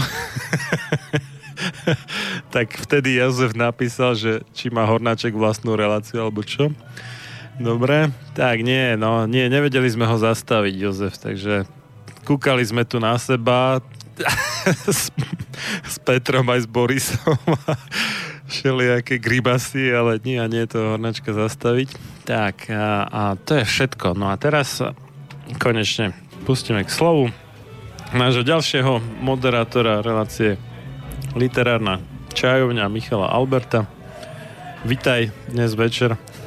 Ďakujem pekne, ďakujem aj za pozornosť všetkým poslucháčom, nielen teraz tejto relácie, ale zároveň vám teda, ak ju nepoznáte, odporúčim aj reláciu Literárna čajovňa, ako Marian práve spomenul. Snažím sa v tejto relácii privítať aj literárnych hostí, o ktorých sa možno tak nehovorí príliš, alebo vôbec sa o nich nehovorí, práve preto, aby aj oni mali pocit, že to, čo robia, ten svoj príspevok ku kultúre, tak má nejaký význam a chce ho niekto vypočuť, respektíve, že bude ich hlas niekde vypočutý a ja veľmi pekne ďakujem Slobodnému vysielaču, že dalo priestor aj takémuto žánru a že každý týždeň v nedeľu od 15. sa už takmer 2 roky stretávame so zaujímavými spisovateľmi, takže som veľmi rád tomuto.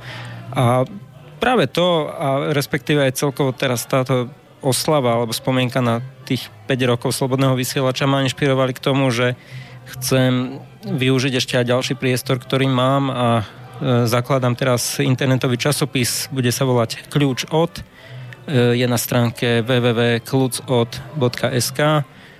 Tá stránka sa ešte tvorí postupne, už tam pribúdajú nejaké články. Ak by ste, milí poslucháči, aj vy chceli napísať alebo chceli dať námet na nejaký zaujímavý, na nejakého zaujímavého človeka, nejakého talentovaného človeka alebo jednoducho človeka, ktorý niečo dokázal alebo niečo zaujímavé vyrába, je kreatívec, čokoľvek, tak môžete buď napísať alebo dať námet na sevredaktor@klucod.sk. A to nebude obmedzené iba na literatúru, teda spisovateľov a také? Nie, nebude to len na literatúru, bude to na všetko možné. Bude to kľúč od miest, bude to kľúč od rôznych vecí. Šport, kultúra, všetko možné tam bude. Mhm. Keď už bilancujeme, tak skús zaspomínať, že ako si sa ty vlastne, ako alebo cez koho dostal k Slobodnému vysielaču a kedy? Bolo to veľmi zaujímavé. Prvá relácia bola niekedy v januári, koncom januára 2018, takže 2016. A bolo to veľmi zaujímavé s tým, totižto ten kontakt už bol skôr raz, ešte keď som býval mimo Bystrice, tak volal mi jeden kamarát a spomínal, že vzniká takéto rádio Slobodný vysielač a odporúčil mi, že mohla by vzniknúť nejaká spolupráca aj z mojej strany. Ja som býval v inom meste, tak potom to nejakým spôsobom padlo. Ale po niekoľkých rokoch my sme vydávali s nebohým Ondrejom Binderom také noviny nádeje, to boli oficiálne registrované noviny na Ministerstve kultúry. A keďže na Ministerstve kultúry, keď máš niečo registrované, tak každý mesiac musíš poslať povinné výtlačky za svoje náklady a tak ďalej. To je taká nezmyselná byrokracia. Je viacej, treba s tým nejako bojovať a aj politici by si mali uvedomiť, že takéto byrokratické zbytočnosti jednoducho musia odstraňovať, lebo ľudí bude čím ďalej tým viac naštvatých a už vôbec za takéto byrokratické veci to je vyslovene až taký pľúvanec, by som povedal niekedy, lebo sú to vyslovene zbytočné veci. Ale vrátim sa k tomu. Bol som na pošte posielať tieto povinné výtlačky a prišiel ku mne jeden taký pán, pýtal sa, že čo to je zač, noviny nádeje, že toho zaujíma, že čo to je. Ja som nejako veľmi nemal času mu odpovedať, lebo bolo 5 minút asi do zavretia pošty, alebo 10 minút, tak som to rýchlo chcel vypísať, odoslať. A on stále bol taký, že stále ho to zaujímalo, dával nejaké otázky k tomu, že čo tam je, o čom píšeme, prečo to robíme a tak ďalej. Dal som sa s ním teda do reči, keď už som to všetko vybavil, keď zavreli poštu, tak sme sa rozprávali pred hlavnou poštou v Bystrici asi pol hodinu. No a tento pán to bol Pálko Pakoš, ktorý má reláciu Spirituálny kapitál. On mi povedal práve o tejto relácii, tam som sa dozvedel od neho. A postupne aj do nejakých relácií jeho som prišiel, k nejakému slovu som sa dostal. Pálko, ak počúvaš, tak ťa pozdravujeme.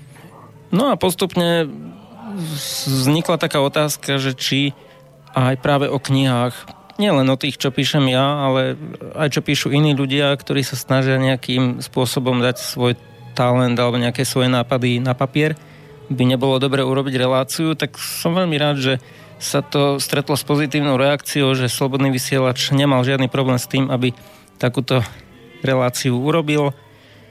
Takže ešte raz veľká vďaka. No a prvé vysielanie, ktoré bolo, lebo aj tam možno smerovala taká tvoja otázka, tak sa priznám, že to bol krst ohňom. Ja niekedy dávno som robil v Rádiu Lumen, to je pravda. Tiež? To zaujímavé. Tiež. Tak to som aj nevedel, že si tretí tuto. Áno. Ako čítal som správy, no to bola tiež veľmi zaujímavá škola, pretože ja sa priznám, ja som mal strašnú trému. A vôbec s tým bojovať, a ešte keď som počul, že to počúva 200,000 ľudí, alebo aké tam boli čísla, možno o to viac, to bolo celé zostupňované, ale najväčší problém bol, vieš čo, práve tie všetky páčky a všetky tie prístroje, ktoré ty teraz práve vidíš, lebo tam sedíš pri tom moderátorskom okienku.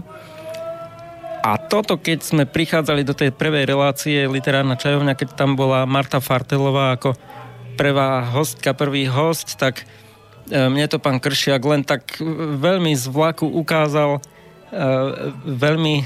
veľmi rýchlo mi to povedal, že tu je taká páčka, tu je taká, tu je mikrofón, tu je toto. Ja keby som to teraz niekomu vysvetľoval, asi by som to tiež rovnako urobil, pretože už je to pre mňa také zabehnuté, viac menej. A nemal by som to zakliknúť. Väčšinu tých čudlíkov netreba nejak meniť. No našťastie, ale ono už to bol problém, tie dva, hej, alebo ešte keď tu bola hostka, tak tam bolo treba jej správnu tú šabľu, ako to nazývame, vytiahnuť. A mne sa stalo... Posuvník, no. Dokonca sa mi stalo, že som asi 15 minút vysielal do prázdna. Že som nemal zapnutý mikrofón. A... Si nemal sluchatka na ušiach? aj to je možné, že som ich mal, ale že som si myslel, že proste nefungujú. Nevedel som si nastaviť, kde si dám ten zvuk. To sa mi inak ešte aj teraz stáva. Neviem, stále neviem, kde je ten knoflík. To sú dva, tento je pre hosti. Teraz, keby som ti to zvýšil, hej, to asi počuješ. A tento tu je pre moderátora, no. Tak priamo prenose mi teraz Marián ukazuje ďalšie finty v tomto tajúplnom zariadení. Hej, vpravo, to je to červené. Dva.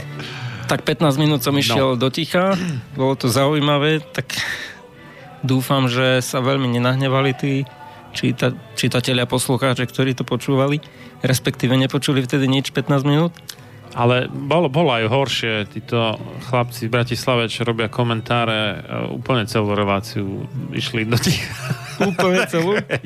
A to si nikto nevšimol? Oni mali taký zlozvyk, že si nedávali slúchadlá na uši, aby na kontrolu teda, že či to dobre počuť, jak by moderátor mal mať. No a im to bolo zaťažko asi, no tak to nepočuli. No. Ja si rád dávam tie slúchadlá, lebo mám presne ten pocit, že áno, určite ide ten môj hlas do rádia, lebo keby som sa nepočul, tak asi by som si až taký istý nebol. A už som si proste na to zvykol. A tak no, boli aj nejaké iné veci, ktoré sa podarili počas toho vysielania od všelijakých brptov a ako to ja teda zvyknem, niekedy sa tak zamotám s myšlienkou, že potom vlastne na konci ani neviem, čo som chcel v tej jednej vete, ktorá mala 58 slov povedať. Už si zabudol nahrávať? Prosím? Že zabudol si už zapnúť nahrávanie niekedy? To sa priznám, to ani neviem doteraz po 2 rokoch. Dobre, ťa naučím za chvíľu.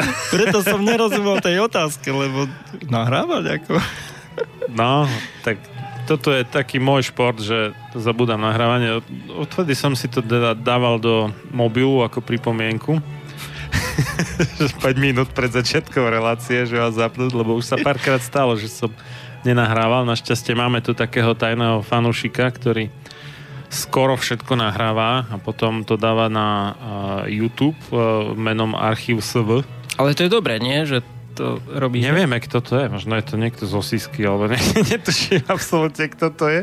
Že to má ako že povinnosť a popri tom robí dobrú činnosť, to neviem, ale normálne, že celé vysielanie non-stop nahráva a potom to kúskuje po reláciách, vysekáva 100 pesničky, lebo YouTube by nedovolil vlastne tie copyrightované pesničky tam mať v relácii a potom by zmazal celú reláciu. Jasné. Takže on vyrezáva pesničky a dáva to tam a to už veľmi dlho to bolo. Takže nás zachránil párkrát takto, keď my zabudli zapnúť nahrávanie.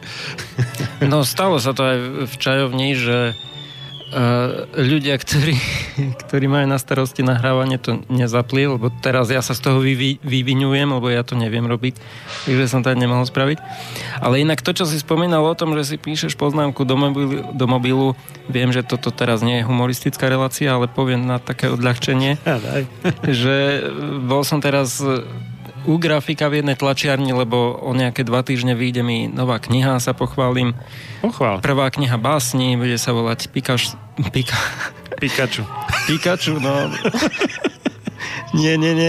Ja som tu autom, totiž to. Keďže som autom, takže som ani nič nevypil.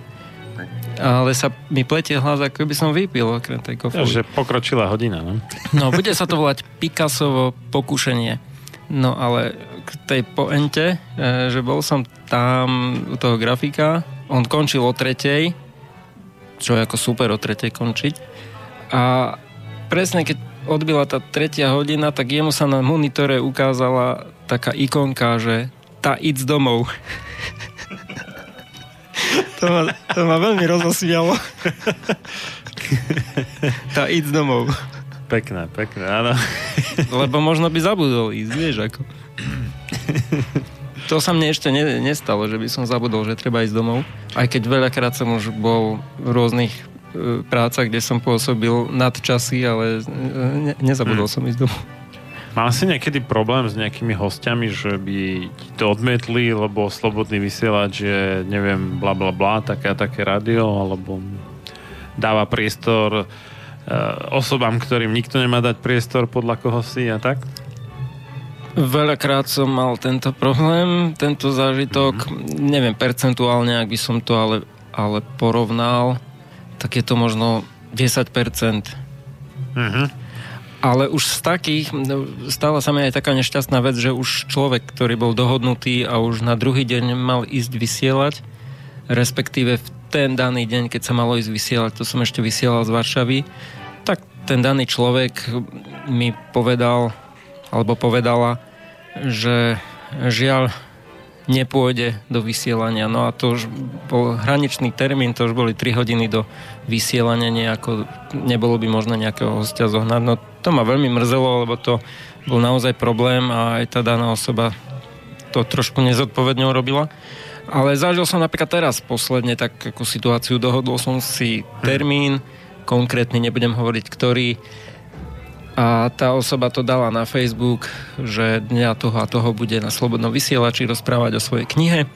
A samozrejme, to bolo niekedy večer a prešla iba jedna noc prešla a už ráno som dostal od nej správu, že teda vzhľadom k tým veciam, čo sa dopočula za tú noc, tak ona nepríde, lebo neviem čo, lebo viaceré veci tam splietala, alebo Kotleba, alebo neviem čo.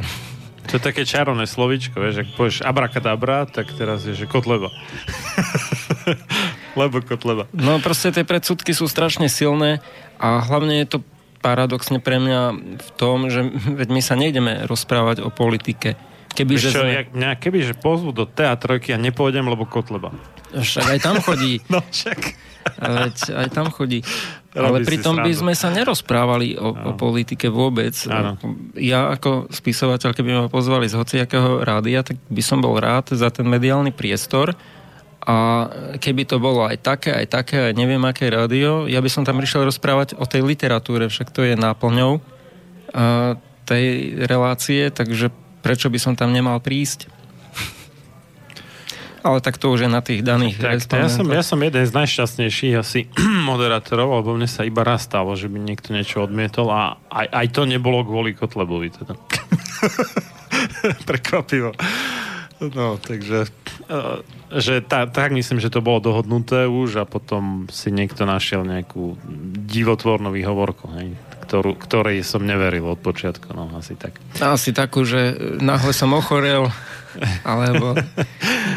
Nie, to bolo z úplne iného dôvodu, lebo mali byť dvaja hostia a ten jeden z tých hostí si povedal, že a ten druhý host to by bolo zlé, to by nerobilo dobrotu, tak neprídem.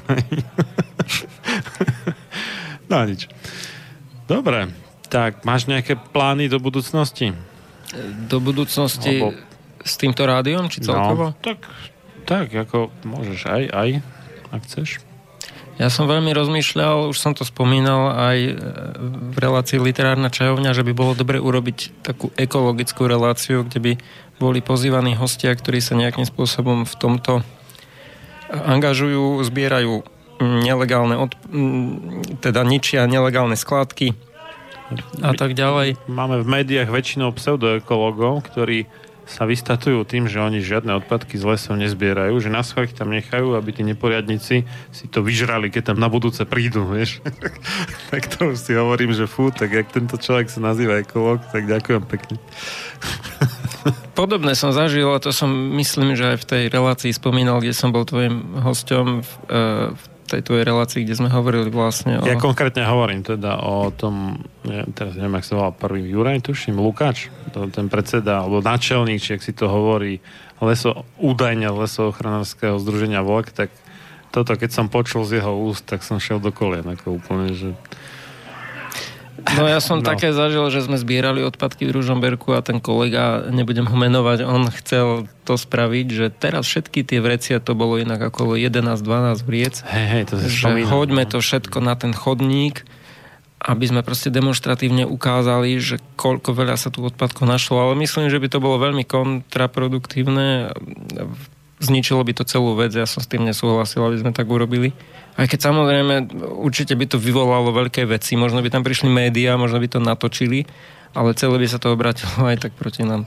No dnes máme takú dobu babylonského zmetenia jazykov, lebo rodová rovnosť už nie je rovnosť medzi mužom a ženou, ale už je to niečo úplne iné. Rodina zrazu už nie je muž, žena a deti, ale už je to ľubovoľná kombinácia ľubovoľného počtu ľubovoľných detí a mužov a žien alebo takto a tak ďalej. A ale také veci nehovor, lebo ekológ budeme... už nie je ekológ, ale už je to iba niekto, kto dojí nejaké granty na vyvolávanie nejakých hysterií okolo úplných blbostí. Hej? Namiesto toho, aby reálne prospel životnému prostrediu. Napríklad vyčistením nejakej nelegálnej skládky, ako si to urobil ty viackrát. No. Ale také veci nehovor o gender a že to je zlé, veď práve potom budeme fašisti, hej? Ty musíš hovoriť, že je to správne, je to dôležité. No. Ja neviem, musíme nejako pomôcť, aby sa sem dostali ďalší hostia, tak ja neviem. Asi musíme začať klamať. Nie, žartujem.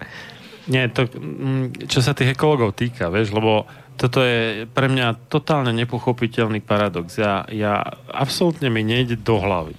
Ako môže strana zelených podporovať LGBTI? Lebo LGBTI je všetko možné, ale nie ekologická vec.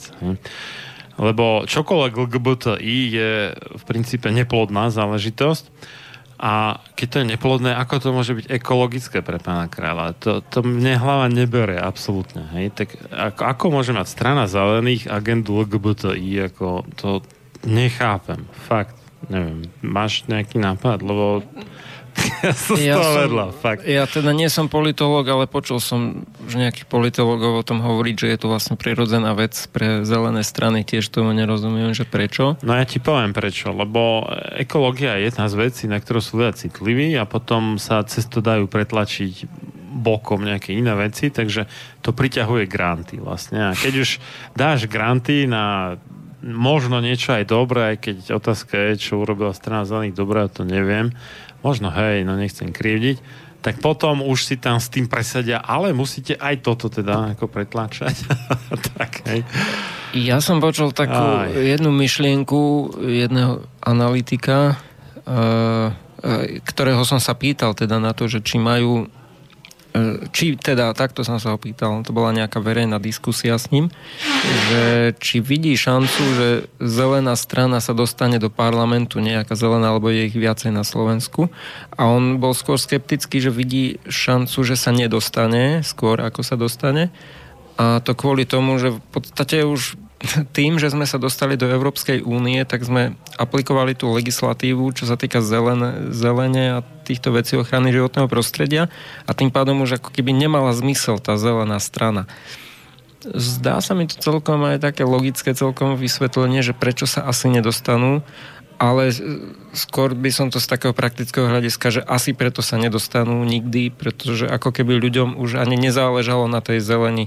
Ako je možné, že tu máme len po Bystrici, keď sa prejdeš. Ty nie si Bystričan, tuším.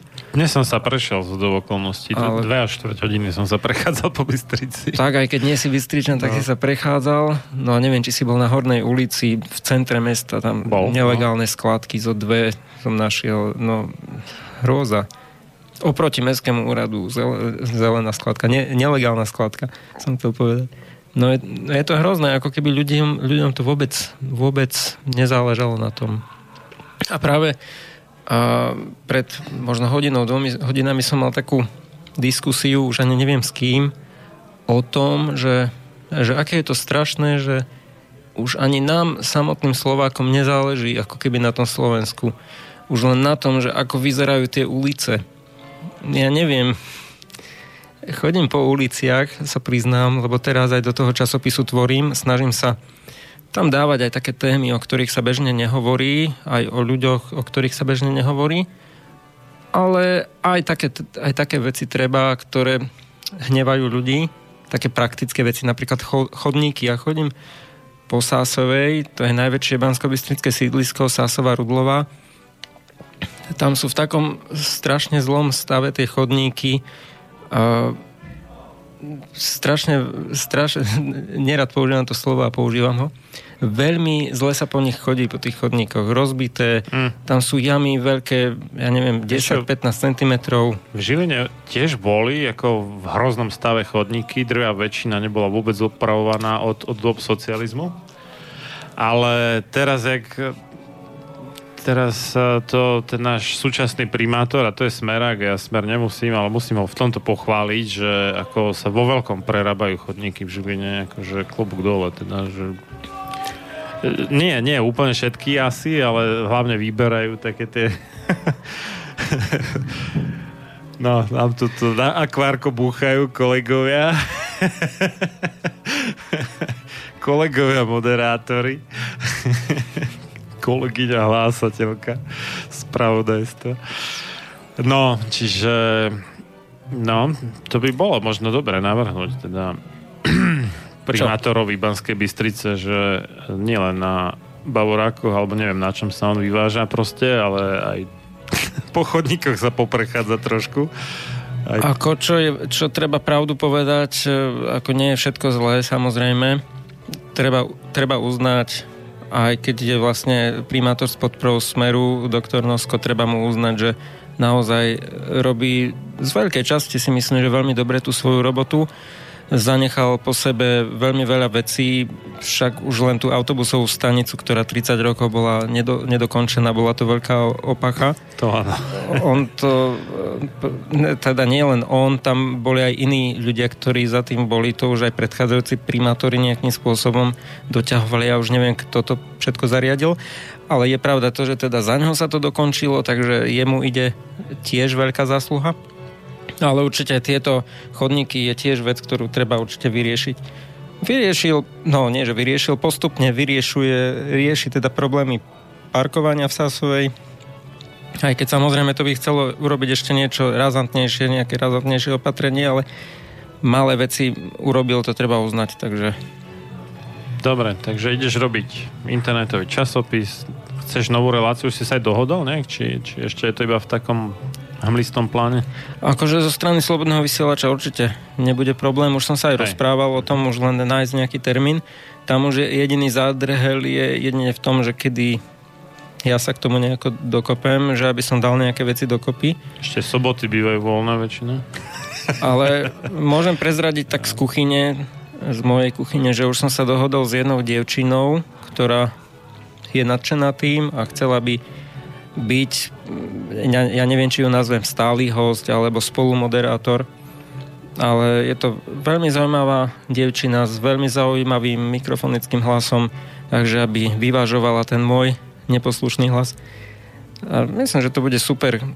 Ja budem rád, keď nebudeme naviazaní stále na nejakého hostia a vlastne tým, že ona bude ako keby kvázi stály host, tak vždy bude zabezpečený ten host, ale chceli by sme možno každú druhú reláciu nejakého hostia, ktorý sa venuje nejakou ekológii. Však možno aj ty prídeš, lebo ty tiež zbieraš smeti okolo svojho činžiaku, ako som sa dopočul. Hej, dobre si sa dopočul. A nie len.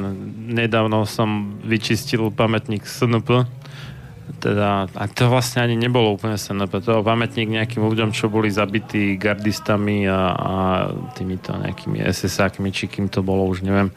Čo máme v lesopárku u nás, ale sú tam lavičky okolo toho a vlastne tam ľudia chodia, chlastajú tam pivo, bolo to neviem koľko fľaší, plechovek, hroza proste, no a mi to nedalo, už mi to bolo fakt blbé, že už ako dobre po lese to povedajú kde, ale už ako tá úplná neúcta voči ľuďom, vďaka ktorým oni možno žijú a možno by nežili nebyť akože takýchto a pri ich pamätníku to tak úplne sprasia, tak to už tam by pukli nervy, fakt. Takže áno, patrí medzi tých, čo nekecajú do telky o ekológii moc a neriešia každý vyrúbaný strom napadnutý nejakým tým podkôrnym hmyzom, ale radšej niečo urobia. Tak, dobre. Ale vieš čo, pre mňa napríklad bola veľmi zaujímavá jedna debata, vlastne, ktorú som mal s tým tvorcom, zabudol som jeho meno, ktorý má tú reláciu práve z takého hľadiska lesnického. Volanie lesa, no. Volanie lesa, áno, a ja som tieto veci čiastočne som niečo začul, ten argument tej druhej strany ako lesníkov, že keď sa to nechá len tak samo byť, tak jednoducho erózia pôdy, či ako sa to presne nazýva, tam nastane a zničí sa tá krajina. Ale dopodrobne mi vysvetlil tie veci a musím povedať, že som nevedel predtým o tých veciach a práve aj to, že je to na Slobodnom vysielači, tak môže ľuďom pomôcť. Ja sám neviem teda, kde sa zaradiť v tejto veci. Ja som sa priznal skôr na strane ochranárov, lebo im je to nejak tak prírodzenejšie, ale tak viem si vypočuť aj argumenty tej druhej strany.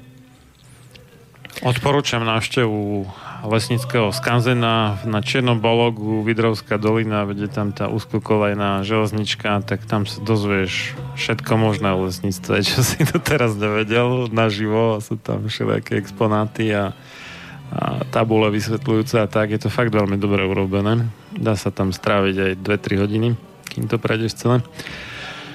Tak, dobre. Ja by tak som ešte... No, prepáč, ja by som len k tým chodníkom chcel tak uzavrieť, lebo že prečo som to vlastne začal, že ja neviem pochopiť celkom to, že prečo sa ľudia nie že nebúria, ale podľa mňa to nestačí, že niekde si to povieme v krčme, ako je to zlé, ale mne tu chýba niečo také, aby ľudia v pozitívnom zmysle slova, aby sa proste spojili, ja neviem, vytvorili nejakú petíciu. Ja viem, že veľa petícií všelijakých je a že mnoho ľudí, aj poslucháčov, čo teraz počúva, tak si povie, že je to všetko zbytočné, že na jednej strane sa to aj robí, že nie je pravda to, čo hovorím, že sa nerobí, a na druhej strane je to aj tak všetko zbytočné, všetko je to hodené do koša, ale proste také mi chýba niečo, aspoň to vidím napríklad v Sásovej, že tí ľudia normálne si idú po tých chodníkoch a nikoho to nejako netankuje. Ako keby si s tým už zvykli, žili sa s tým, že už takto to bude a nikdy nie inak. A to nie je teraz, že chcem primátora kritizovať, alebo hocikoho, verím, že sa snaží a že verím, že aj hľadá. Minca má vždy dve strany, samozrejme, ale tak čím viacej ľudí sa na to bude sťažovať, tým väčšia šanca je, že sa s tým niečo urobí. No. Veď práve to, keby len každý človek napísal e-mail na ten mestský úrad, tak už len to, že im tam príde, ja neviem, 30 000 mailov, tak už im to zahltí schránky. Ja teraz nechcem nabádzať na to, aby ste im zahlcovali schránky mailové, ale proste tak filozofujem o tom, že nejakým spôsobom vytvoriť tlak na tých ľudí, aby, lebo tie peniaze sú, veď sa platia dane. To sú veľké peniaze, ktoré mesto má. Nie len mesto, aj štát celkovo, však štát ako taký, to je už iná kapitola. Aj s inými finančnými prostriedkami, ale proste mi tu stále chýba to, že na jednej strane sa hovorí o tom, že ako treba poraziť extrémizmus, ale na druhej strane nepomáha sa vo väčšej miere ľuďom v rôznych oblastiach. Ako robia sa všelijaké také mediálne pekne vyzerajúce projekty, ale je tam to ale. No dobre, tak veľa zdaru tvojim ďalším plánom. Ďakujem veľmi pekne a dúfam, že som teda nevkročil tu príliš negatívne do toho, lebo ja som chcel skôr pozitívne a možno sa to nejako tak zvrhlo a negatívne. Konštruktívne sa bavíme o tom, ako zlepšiť veci v zásade. Takže... A v zásade o tom je aj Slobodný vysielač. Ja keď počúvam viaceré relácie, tak jednoducho cítim z toho, že konštruktívne tí ľudia chcú robiť, že tu nie je nikto taký, ktorý by bol nejaký, že deštruktívny alebo nejaký fašista, že by tu bol, ktorý... Ja tu naozaj nepoznám žiadneho fašistu, to poviem otvorenia na rovinu. Ani tu nepoznám nejakého podporovateľa vôbec Kotlebu. Neviem o niekom takom, kto by ho ako osobne podporoval. Možno nejakí sú, ale tam... Ale ja nepoznám teda. Ide vždy o to, že je nejaký výber, hej, a keď pozrieš na tú politickú scénu, tak jeden horší než druhý, no tak... Potom môže to nakoniec výjsť, že z toho všetkého zlého, čo je v ponuke, tak niekomu to tak vypáli nakoniec, že najlepšie je z toho Kotleba. No, tak môžeme sa diviť, ale to nie je problém Kotlebu, to je problém tých druhých, že nie sú lepší než Kotleba. A tiež to nie je ani problém slobodného vysielača. No a to už vôbec nie je problém slobodného vysielača. Lebo však keby Kotlebovi dali priestor, aby sa sám povedzme znemožnil v mainstreame, no tak potom by vôbec nemal dôvod chodiť do nejakého slobodného vysielača. Však sem chodí v podstate, ak, aj tu nechodí nejak veľa, hej? Ale ak, tak chodí kvôli tomu, že nedostane priestor inde. Alebo tak málo priestoru, že tam nestihne nič vysvetliť dokopy. Ono, tí odporcovia slobodného vysielača hovoria teda o tom, čo som počúval aj v tej relácii, čo bol Boris Koroni ako jeden z tých, čo tam oponovali voči tomu. Tam bol nejaký oponent voči slobodnému vysielaču a celé sa bavili o tom, že vraj sa nedáva dostatočný argumentačný... Je z toho portálu Pole, myslíš, čo to bolo? Hej, to som počúval. Sa neargumentuje proti Kotlebovi, že proste ako keby voľne tu mohol rozprávať. Neviem to posúdiť. Ako on keď prichádza to s nejakým... To nie je pravda, však tuto jeden z moderátorov, Peter Zajac Vanka, je členom toho, čo to je, zväzu protifašistických bojovníkov a možno dokonca aj, ešte aj nejaký ďalší taký sú tu. A takéto veci a jeden z najstarších hostí slobodného vysielača tento psychiater, a teraz mi vypadlo, jak som volal, doktor Nabielek, hej, tak ten jeho vlastne blízky príbuzní boli priamo tými najústrednejšími účastníkmi Slovenského národného povstania. Neviem, či to dokonca nebol aj na Nabielkov nápad, že sa voláme Slobodný vysielač, alebo možno niečo s tým mal Nabielek dočinenia, to neviem. Takže ako keď niekto tvrdí, že tu sa nehovorí nič proti fašizmu alebo neargumentuje, tak ten, čo to povie, sa iba sám usvedčuje z toho, že nepočúva dosť slobodný vysielač. Áno, určite jednak proti tomu historickému fašizmu, ale myslím, že je dôležité hovoriť aj proti tomu, ktorý ako keby teraz už tu bol, lebo áno. Ako sorry, ale naozaj, keď minister zdravotníctva povie, že 3000 ľudí ročne zomrie na choroby, ktoré sú liečiteľné, respektíve bolo možné ich zachrániť tých ľudí a zomreli vplyvom určitých vecí. No on dokonca povedal, že keby sa nekradlo, hej, tak by... Áno, to potom Kažimír povedal. Alebo tak, no. No a ja sa potom pýtam, už možno povedia poslucháči, že už používam slova doktora Harabína, ale už neviem to inak. No fakt sa pýtam aj ja, že tak čo je potom toto, keď toto sa dopustí. A to je jedno, že či zomrie jeden človek takýmto spôsobom, alebo 3000, alebo možno je to aj viac. Každý rok a za 10 rokov je to 30 000. Za 20 rokov to bude 60 000, ak je to teda 3000 ročne. No toto je trošku moja parketa, keďže je to zdravotníctvo. Ona minca má dve strany, lebo zase častokrát ľudia robia hlúposti a nemuseli by sa vôbec dostať do tej nemocnice a nemuseli by riešiť, že zomreli zbytočne kvôli tomu, že sa kradne v slovenskom zdravotníctve. Ale tá druhá strana mince je tiež, že keby sa teda nekradlo, tak vedeli by sme zachrániť viacej životov, ale... A ja aj preto to vlastne apelujem na ľudí, aby sa starali o svoje zdravie a nenechávali všetko iba na lekárov, lebo oni sú pánmi, teda tí ľudia, nie lekári, sú pánmi svojho vlastného osudu a tak ako sa pričinia o svoje zdravie, tak budú mať. A to isté sa týka ekológie. No tak keď bude dbať o čo aj nejaký trávnik pred svojím domom, tak bude krajšie. No keď nebude, tak tam bude blato, alebo tam budú stať auta, alebo hocičo. Vieš, ako to je s týmto? Neviem, či si videl tú reláciu daňovú, čo tam rozprával s Druckerom, s ministrom zdravotníctva. Inak musím pochváliť naozaj Druckera, že neschováva sa, rozpráva sa s ľuďmi. Videl si tú reláciu? Nie, nevidel. To si inak pozri, aj poslucháčom odporúčam, nech si to pozrú, lebo vysvetľuje tam Drucker vlastne ten systém zdravotnícky, že prečo to vlastne nefunguje. Že tí lekári nie sú motivovaní k tomu, aby ťa vyliečili. Oni sú motivovaní k tomu, aby ťa liečili. No, aby vytreskali z poisťovne čo najviac. A umelo sa vlastne dávajú rôzne zdravotné úkony, lebo je to dobre hradené z poisťovní.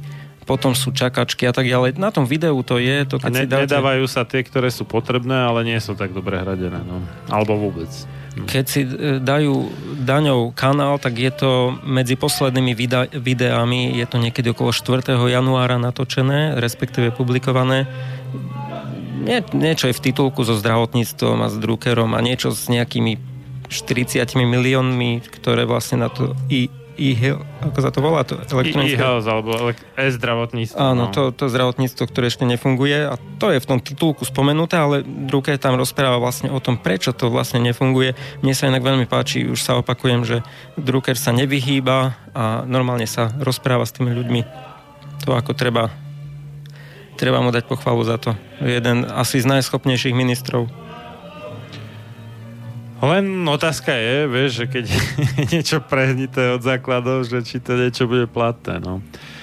A našiel som to, že zdravotníctvo v troskách a 45 miliónov v lúfte, no.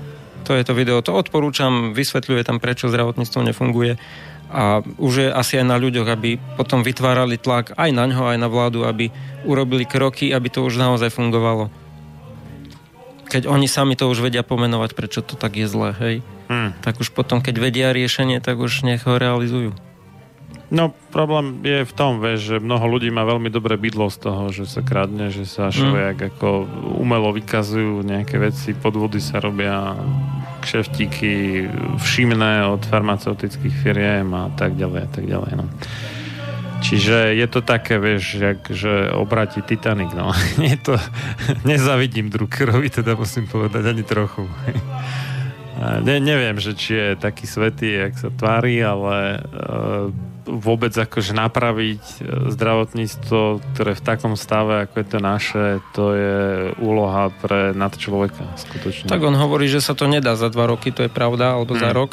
No, otázne je, či je vôľa naozaj, aby sa urobila nejaká radikálna zmena, lebo tam Daňo spomína, že vo Francúzsku ako to funguje a tak ďalej. Dobre, ďakujem za tip, toto si pozriem, má to pol hodinu. To ťa zaujme veľmi, tomu verím. Dobre, tak super, tak ešte raz všetko dobré do tvojej ďalšej činnosti. Ďakujem aj ja. Sa zase niekedy stretneme v nejakej relácii spolu. Ja verím, že ten časopis bude fungovať, že si aj milí poslucháči naňho kliknú, aj sa inšpirujú možno nejakými ľuďmi a naozaj, ak budete vy vedieť o nejakom človeku, o ktorom mám napísať, alebo aj vy sami môžete urobiť rozhovor, otázky mu položíte nejaké o živote, o tom, čo robí, prečo robí, ako robí, krátky rozhovor, poslať mi a môžeme to uverejniť za vatikánsku menu. Teda pán Boh zaplať. Pán Boh zaplať, ale tak pre dobrý pocit, že niečo robíme pre kultúru. Dobre. Ďakujem veľmi pekne za všetko. Tak ja ďakujem za pozornosť, už to ukončím, už nás aj tak asi nikto nepočúva. Všetci už spia. Už pospali, hej. Lebo tak pondelok večer je niečo iné než sobota alebo piatok večer. Tak v archíve možno kto počúva, tak ešte počúva. Uzavrieme to 2 francúzskými pesničkami. Obe od imigrantov. Inak keď sme už to tu načali, teda dnes s tebou nie, ale predtým s Tiborom. Tak od nefrancúzov francúzske pesničky. A do počutia za 9 vlastne už iba minút. Pekný nový deň, teda útorok. Prajeme. Dobrú noc.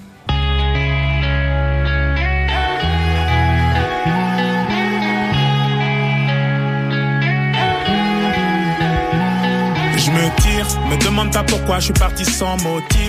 Parfois je sens mon cœur qui s'endurcit. C'est triste à dire mais plus rien ne m'attriste. Laisse-moi partir loin d'ici.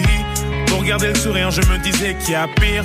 Si c'est comme ça bah fuck la vie d'artiste. Je sais que ça fait cliché de dire qu'on est pris pour cible, mais je veux le dire juste pour la rime. Je me tire dans un endroit où je serais pas le suspect.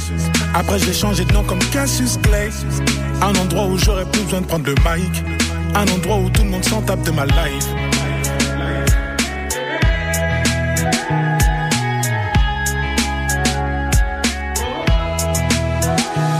Je me tire, demande pas pourquoi je suis parti sans motif. Parfois je sens mon cœur qui s'endurcit. C'est triste à dire mais plus rien ne m'attriste. Laisse-moi partir loin d'ici. Pour garder le sourire je me disais qu'il y a pire. Si c'est comme ça va fuck la vie d'artiste. Je sais que ça fait cliché de dire qu'on est pris pour cible.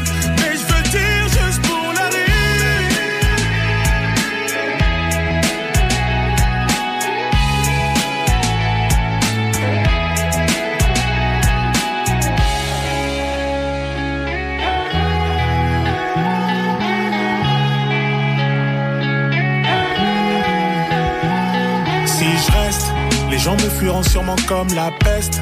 Vos interviews m'ont donné trop de maux de tête.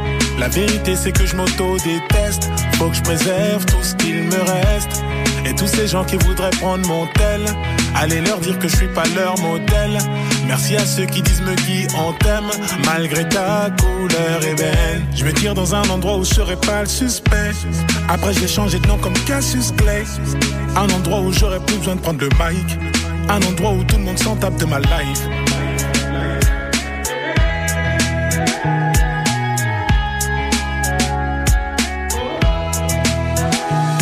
Je me tire, je me demande pas pourquoi je suis parti sans motif. Parfois je sens mon cœur qui s'endurcit. C'est triste à dire mais plus rien ne m'attriste. Laisse-moi partir loin d'ici. Pour garder le sourire je me disais qu'il y a pire. Si c'est comme ça va fuck la vie d'artiste. Je sais que ça fait cliché de dire qu'on est pris pour cible. Mais je veux dire juste pour l'aller.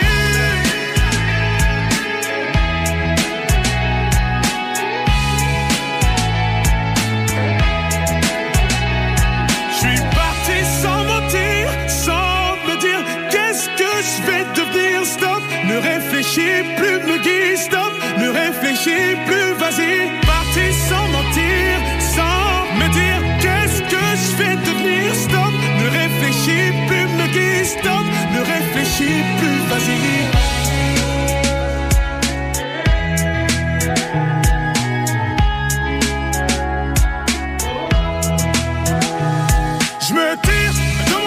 Je suis parti sans motif. Parfois je sens mon cœur qui s'endurcit. C'est triste à dire mais plus rien ne m'attriste. Laisse-moi partir loin d'ici. Pour garder le sourire je me disais qu'il y a pire. Si c'est comme ça va fuck la vie d'artiste. Je sais que ça fait cliché de dire qu'on est pris pour cible.